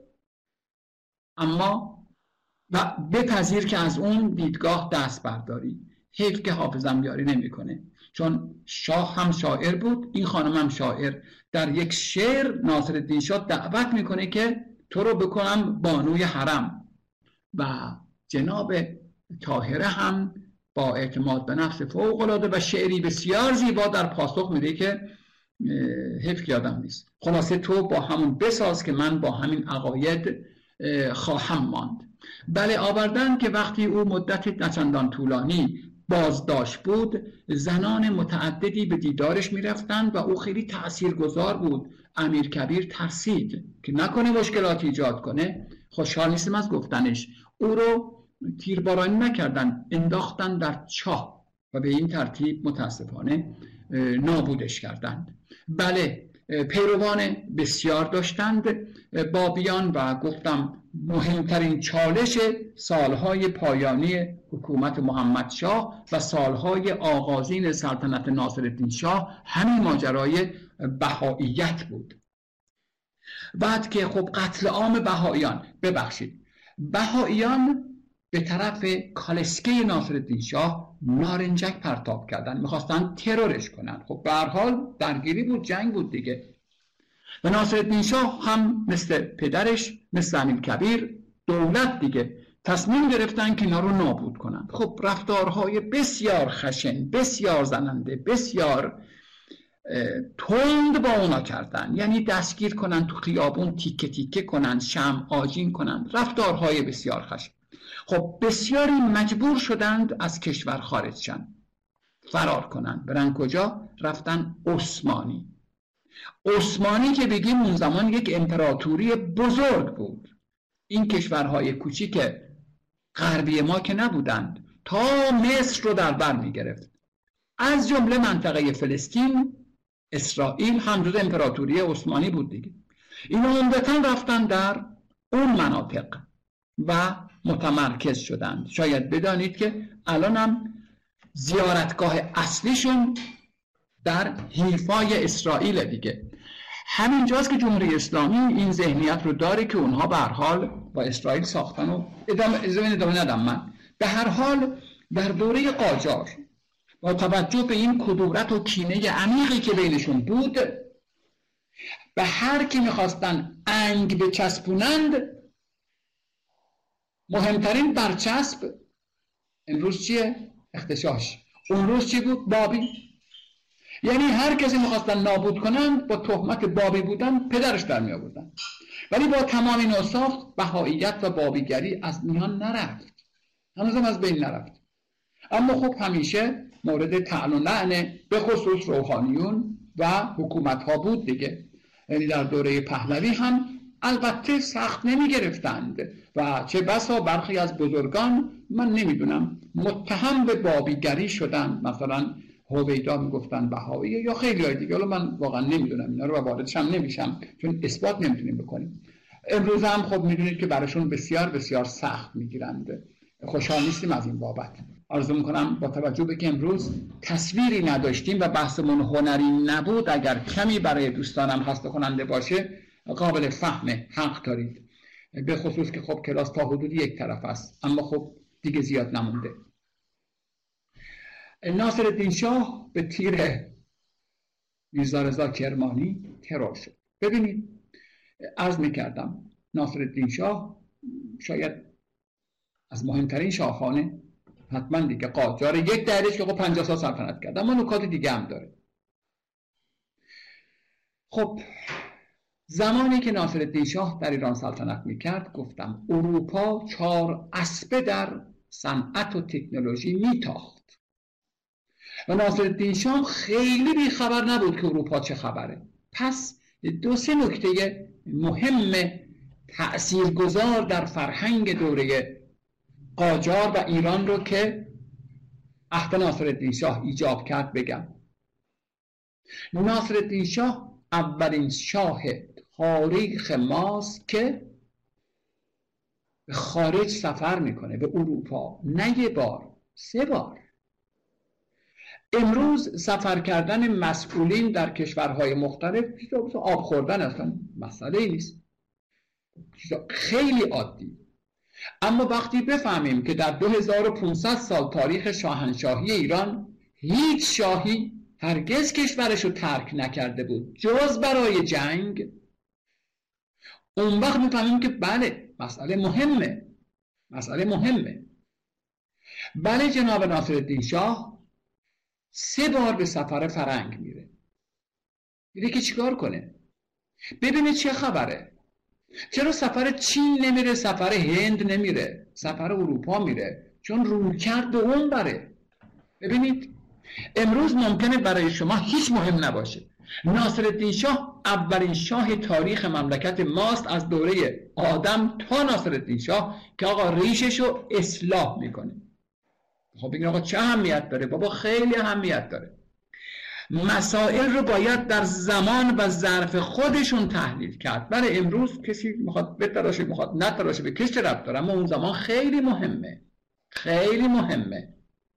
وقتی می‌فهمیم که هیچ شاهی در تاریخ ما به خود این جرأت رو نداده بود که ریششو به تراشه و اصلا داریوش و کوروش و خشایارشا و اردشیر و شاپور و همه رو بگیر بیا. همه ریش داشتن یمن فتلی شاه که بلندترینش داشت که بهش خواهم پرداخت. اصلا مسئله است. در فرهنگ و هنر عهد فتلی شاه ریشه خیلی مهمه. حالا نوش نوادش کلا با تیغ ریش و زد ریخ زمین. این یعنی چی؟ یعنی دهنکجی به اون موازین اسلامی. خیلی مهمه خیلی جرأت می‌خواد خیلی تأثیر گذاره آقای ناصر شاه اولین شاه تاریخ ماست که کت شلوار پوشید. آقا این نکته ساده ای نیست. مثل این که الان وزیر امور خارجه یا جناب رئیس جمهور مثلا با شلوارک بیاد خیابون. آقا بگیم چه اشکال داره؟ بله. آقای مرتضی بیاتی بپوشه که پوشیده نوش جونش. به کسی رفته اما آقای رئیسی جرأت نمی‌کنه که کت شلوار بپوشه. چه برسه به شلوارک؟ دقت می‌کنی پس در مقطع زمانی خودش می‌تونه فوق العاده مهم باشه. اساسا باید بگیم. آخر شب دیگه داره به تنظ می انجامه. نه نکته من جدیه واقعا. حالا مثال ممکنه مثال غیر منتظری بود ولی واقعیت داره. مثلا آقای رئیسی پس با برش از ته بزنه. اصلا میشه شناختش؟ نه والا نمیشه شناختش. پس اصلا دیدگاه ناصر شاه با شاه های قبلی خیلی فرق داره. به قول سعدی کشتیبان را سیاست دیگری آمده. به همین جهتی که تاریخ فرهنگ و هنر دوره قاجار رو به دو بخش تقسیم می‌کنن. تا ناصر شاه بعد ناصر شاه. نیمه اول نیمه دوم. ورق رو ناصر شاه برگردونده برگردونده. نه اینکه بگم مثبت یا منفیه تأثیر گذاره گفتم ورق رو برگردوندم خوب یا بد کرد هم بد هم خوب داره خواهم گفت. بله اولین کسی است که کت شلوار یعنی لباس اروپایی پوشید. اولین کسی است که کلا شاپو گذاشت عکس انداخت. اولین کسی است که ریش رو تراشید. و اولین شاه ماست که آقا رفت سفر فرنگ. اروپا رو ببینه. ببینه که چی بشه. ببینه که یاد بگیره. ببینه چه خبره. یعنی ایدئالهاش کجاست؟ تو اروپاست. تو اروپاست. خب طبیعی است که شاه فقط یک آدم نیست که سمبل اون کشوره نماد اون کشوره. پس حالا که شهرش رو زد طبیعتا اگر مردان همین کارو بکنن دیگه خیلی عجیب نیست. شاه وقتی اون لباس سنتی خودش رو این سنتی رو با تشدید میگم طبیعی است که الان مردم هم جرأت کنن این کارو بکنن دیگه. عادی بشه دیگه. چون خواه ناخواه شاه یک شاه یک الگوه. الگو. چه بخواد چه نخواد. زل الله دیگه سایه خدا روی زمین هر کار بکنه حتما می‌تونه الگو باشه. بله. علاوه بر اینکه او اولین شاهی است که به اروپا سفر کرد خیلی کارا در زمان او اولین بار بود. از جمله اولین ترور رسمی. البته ترور شاه منظورم. خب به همین ترور کمی بپردازم. ممکن به چه اهمیت داره؟ ببینید اینکه شاه در جبهه جنگ کشته بشه خیلی عادیه. خیلی از شاهان در جنگ کشته شدن. کوروش در جنگ کشته شد. خیلی عادی اما اینکه یک آدم یلاقبا یلاقبا دیگه. یه دست فروش یه دست فروش سر خیابون. هیچ کسب نه هیچ کسب بره شاه رو بکشه اتفاق فوق العاده مهمیه. فوق العاده مهمیه. یعنی انگار شاه بادکنک بود ترکید. بادکنکی بود که ترکید. می‌دونید سلطان ابن سلطان ابن سلطان ابن بگو برو. شیشتا سلطان صاحب قران رو سایه خدا بر روی زمین رو.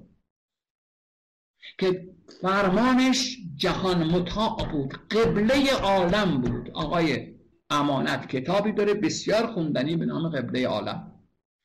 همین امانت که یاد کردید. کتاب واقعا جمهوری اسلام منتشر منم دارمش همین پشتم الان قبله عالم رو یه نفر بزنه بکش یه آدم هیچ کس مثلا آدم مهم آدم دست فروش سر خیابون. خیلی عجیب بود. بله. ترور او سرآغاز تحولات زیادی بود.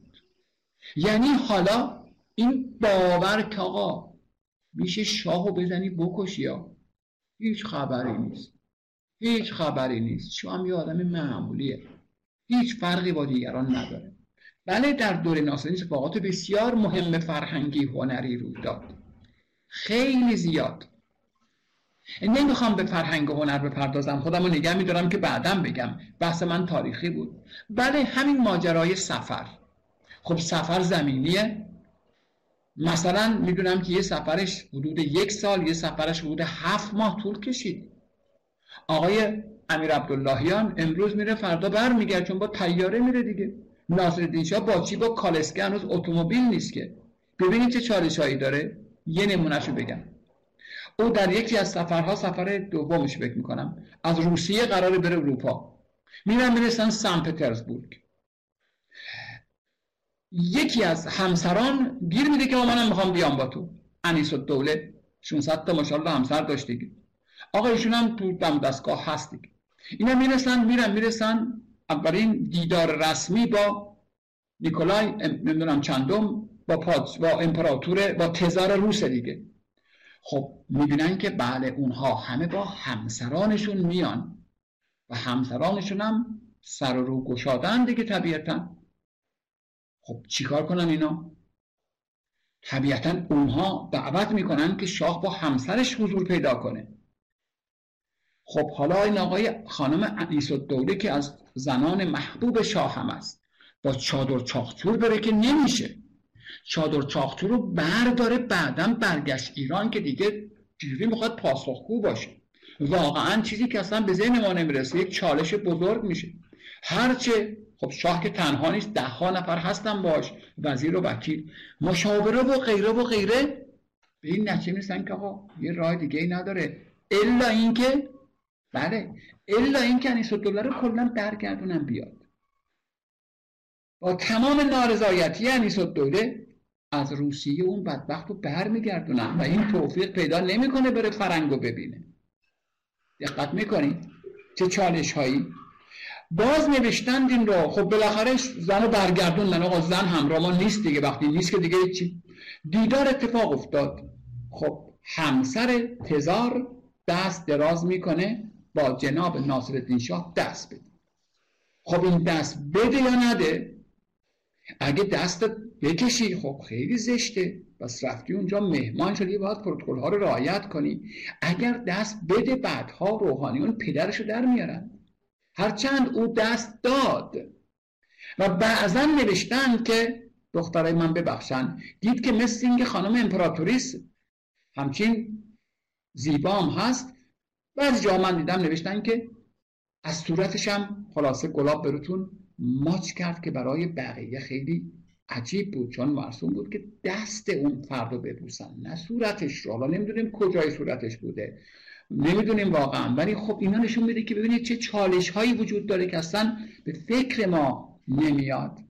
نمونه دیگر ایشون رفت بردنش باله ببینه. باله خب تو فرانسه باله بود دیگه رقص اونها باله است. ایشون دید اومدن خانم های ظریف با اون حرکات و سکنات. خب ما رو نداشتیم. از دامنشون خوشش اومد از اون دامن کوتاهی که بالرین ها میپوشند. طبیعتا حوض کرد که تعدادی برای همسرانش در حرمسرا از اینا بخره ببره سوقات بله خرید برد آورد. اما تو ایران مگر می‌شد اون رو تنها پوشید؟ چیکار کردن؟ اونو زنان حرمسرا از روی تنبانشون پوشیدند. خب چه ملغمه عجیب غریبی حاصل میشه؟ ببینیم که اینها همه تأثیراتی در فرهنگ اجتماعی خواهند گذاشت. اتفاقات مشابه بسیار مشابه بسیار روی داد. بله جناب ناصر شاه بردن موزه لوور رو ببینه. دید؟ فکر کرد که ما چرا موزه نداشته باشیم؟ پس اومد حوض کرد که ما موزه درست کنیم. بخشی از کاخ گلستان رو تغییر دادند و موزه خانه درست کردند. البته پدر جد اولیه موزه ایران باستان. و یا نمونه های دیگر. بله ناصرالدین شاه دید که خیابان های پاریس شب روشنه. ما که نداشتیم. البته برق نبود. چرا؟ گاز بود. حاج امین و زرب همراش بود دیگه. چندین نفر بزرگان بودن. خب تشویق کرد که آقا ببین چیه جریان. حاج امین و زرب دستگاه خرید آورد و اولین خیابون رو چرا گاز کشیدند. و به نام خیابون چرا گاز مشهور شد. سرچشمه کلاخ کاکولستان جالبه که بعدها اولین خیابونی که توش بگید دوست عزیز بگید. امیر کبیر استاد. خیابون امیر کبیر. امیر کبیر امروز. بله. ممنونم. بله، بله. خیابون امیر کبیر امروز. جالبه که بعدا تو همون خیابون که برق کشیدند اسمش شد خیابون چراغ. برق ظاهرا. البته من اطلاع جغرافی دقیقی ندارم. ایشون میفرمایند که همون خیابون امیرکبیر امروز. بالاخره دور مرکز تهران. بله. پس می‌بینیم که سفر شاه و همراهانش خیلی اتفاق مهمیه. مثل سفر امروز مثلا پلان وکیل و وزیر نیست واقعا.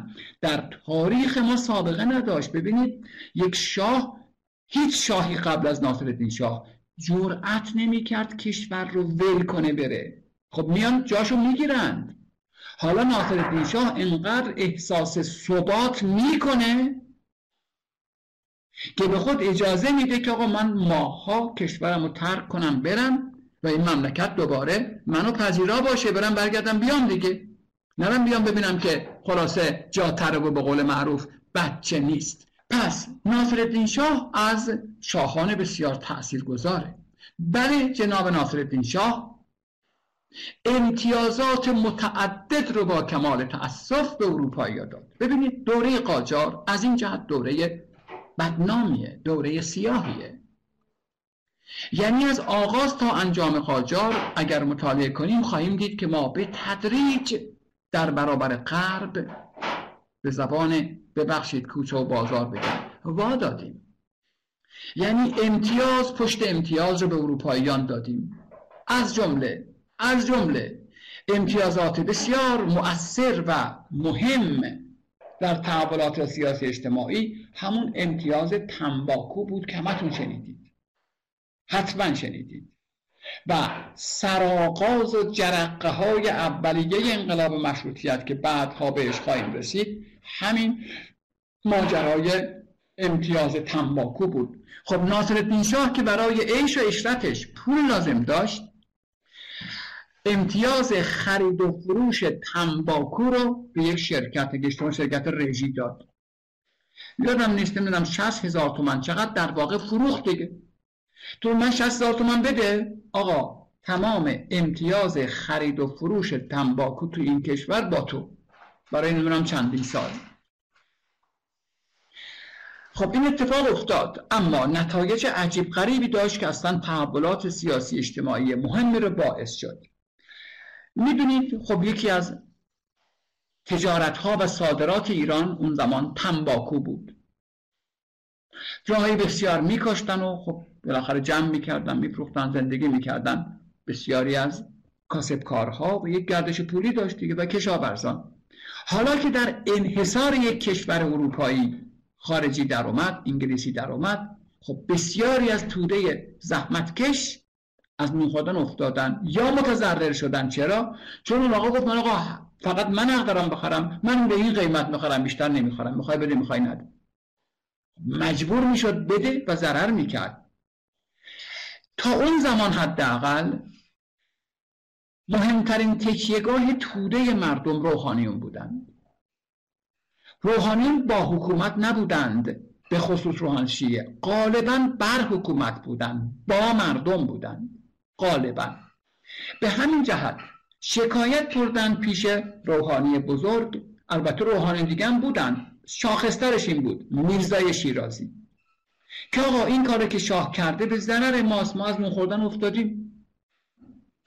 طبیعی بود که میرزا احساس مسئولیت کنه. 1300 و فکر می‌کنم هشته پنج سال قبل از ترور ناصر شاه اشتباه نکنم. او نامه نوشت و از ناصر شاه درخواست کرد که این کار رو انجام نده لغو کنه چون به ضرر توده مسلمانان و مردمه.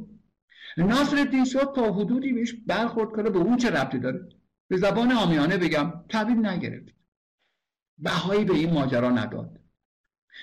میرزا رها نکرد چون شکایات مردم زیاد بود و حقم با مردم بود. نامه دوم رو با یک نوع تحکم نوشت. باز هم ناصر شاه جدی نگرفت. اما این بار کار میرزای شیرازی کار عجیبی بود. می‌دونید او حکم تحریم تنباکو رو داد کم جا نوشتن هست. تو چه جمله کوتاه. میگه الیوم یعنی از امروز خرید و فروش و استفاده از تنباکو برای کل ایرانی ها حرامه. خب از اون روز هیچکس تنباکو نخرید و نکشید. شرکت رژی ای بابا هر روز فلان قد ضرر می‌کنه. طبیعتا به شاه فشار بود که این دیگه چه کاریه؟ شاه در یک دوراهی خطرناک قرار گرفته بود. خب از طرفی اگه اشتباه نکنم 60 هزار تومن بود. 60 هزار تومن پول فوق العاده زیادی بود. خب باید قرامت بده. یا نه بیاد این روحانی سرشناس رو مثلا سرکوب کنه چیکار کنه؟ عجیب و جالب اینجاست که این تحریم در منابع آوردن حتی به داخل دربار سرایت کرد. یعنی چی؟ یعنی در همه منابع از خوندید دیدید شنیدید شاید. آوردن که خب قلیون خیلی متداول بود دیگه دوره قاجار. هنوز سیگار به این شکل وجود نداشت. چپق بود و قلیون. هر دو هم توتون و تنباکو می‌خواست. آوردن که ناصر شاه به هر حال در حرمسرا دستور قلیان داد. دقایقی گذشت قلیونی نیومد. عجیب بود. مگه میشه که صدای شاه نشنده باشه؟ دوباره دستور رو داد. کماکان قلیانی براش نیاوردن. دیگه این دفعه خیلی عجیب بود. دیدم که دستور مرگ و قتل بده بلا فاصله انجام می‌گرفت. قلیون نیاوردن. پرسو کرد که ماجرا چیه؟ تعمل برانگیزه. آوردن که همون خانم ها همون زنان حرمسرا گفتن خب تنباکو حرامه. شاه بسیار براشفته شد که یعنی چی که حرامه؟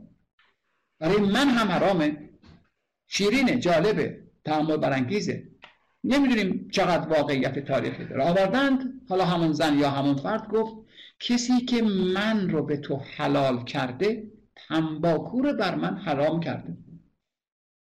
من اگر زن تو شدم به خاطر اینکه به هر حال خط بخوندند همون فرد میگه که آقا تو قلیون نبر دیگه من چیکار کنم؟ ناصر شاه می‌بینه که نه کاری نمیشه کرد. یعنی شکست می‌خوره. برای اولین و شاید هم آخرین بار از روحانیت خوب دقت کنید و خب اون افتضاح رو میپذیره قرامت رو میده و قرارداد رو به هم می‌زنه. خب این یک مورد خاص بود که روحانیت در برابر حکومت ایستاد و پیروز شد. خب این اعتماد به نفس داد به روحانیون و به مردم به توده مردم. خوب دقت کنید زمزمه ها و بنیان های انقلاب مشروط از همین زمان زده شد. از همین زمان بنیادهای انقلاب مشروطه زده شد. یعنی روحانیون فهمیدن که می‌تونن خیلی کارا بکنن. و البته توده مردم هم فهمیدند راست بخواید ترور ناصر شاه یه جورایی در دنباله همین بود. اون باورمندی که مردم پیدا کنند آقا من نقش دارم. من رعیتی نیستم که هر بلایی سرم بیارند من تونستم شاه را با عقب نشینی وادار کنم. حالا شاید بتونم با دو تا گلوله فاتحه سایه خدا رو از روی زمین بردارم که میرزا این کار کرد. خب من اینجا می‌خوام جلسه اولم بود بحثم رو اینجا قطع کنم. قرار نبود تموم بشه بحث من. یه بار دیگه بگم گمان می‌کنم راه دیگه ای وجود نداشت. من مطمئنم جلسات بعد جلسات جذابتری داریم چون با آثار هنری سر و کار داریم نه با چهره بنده.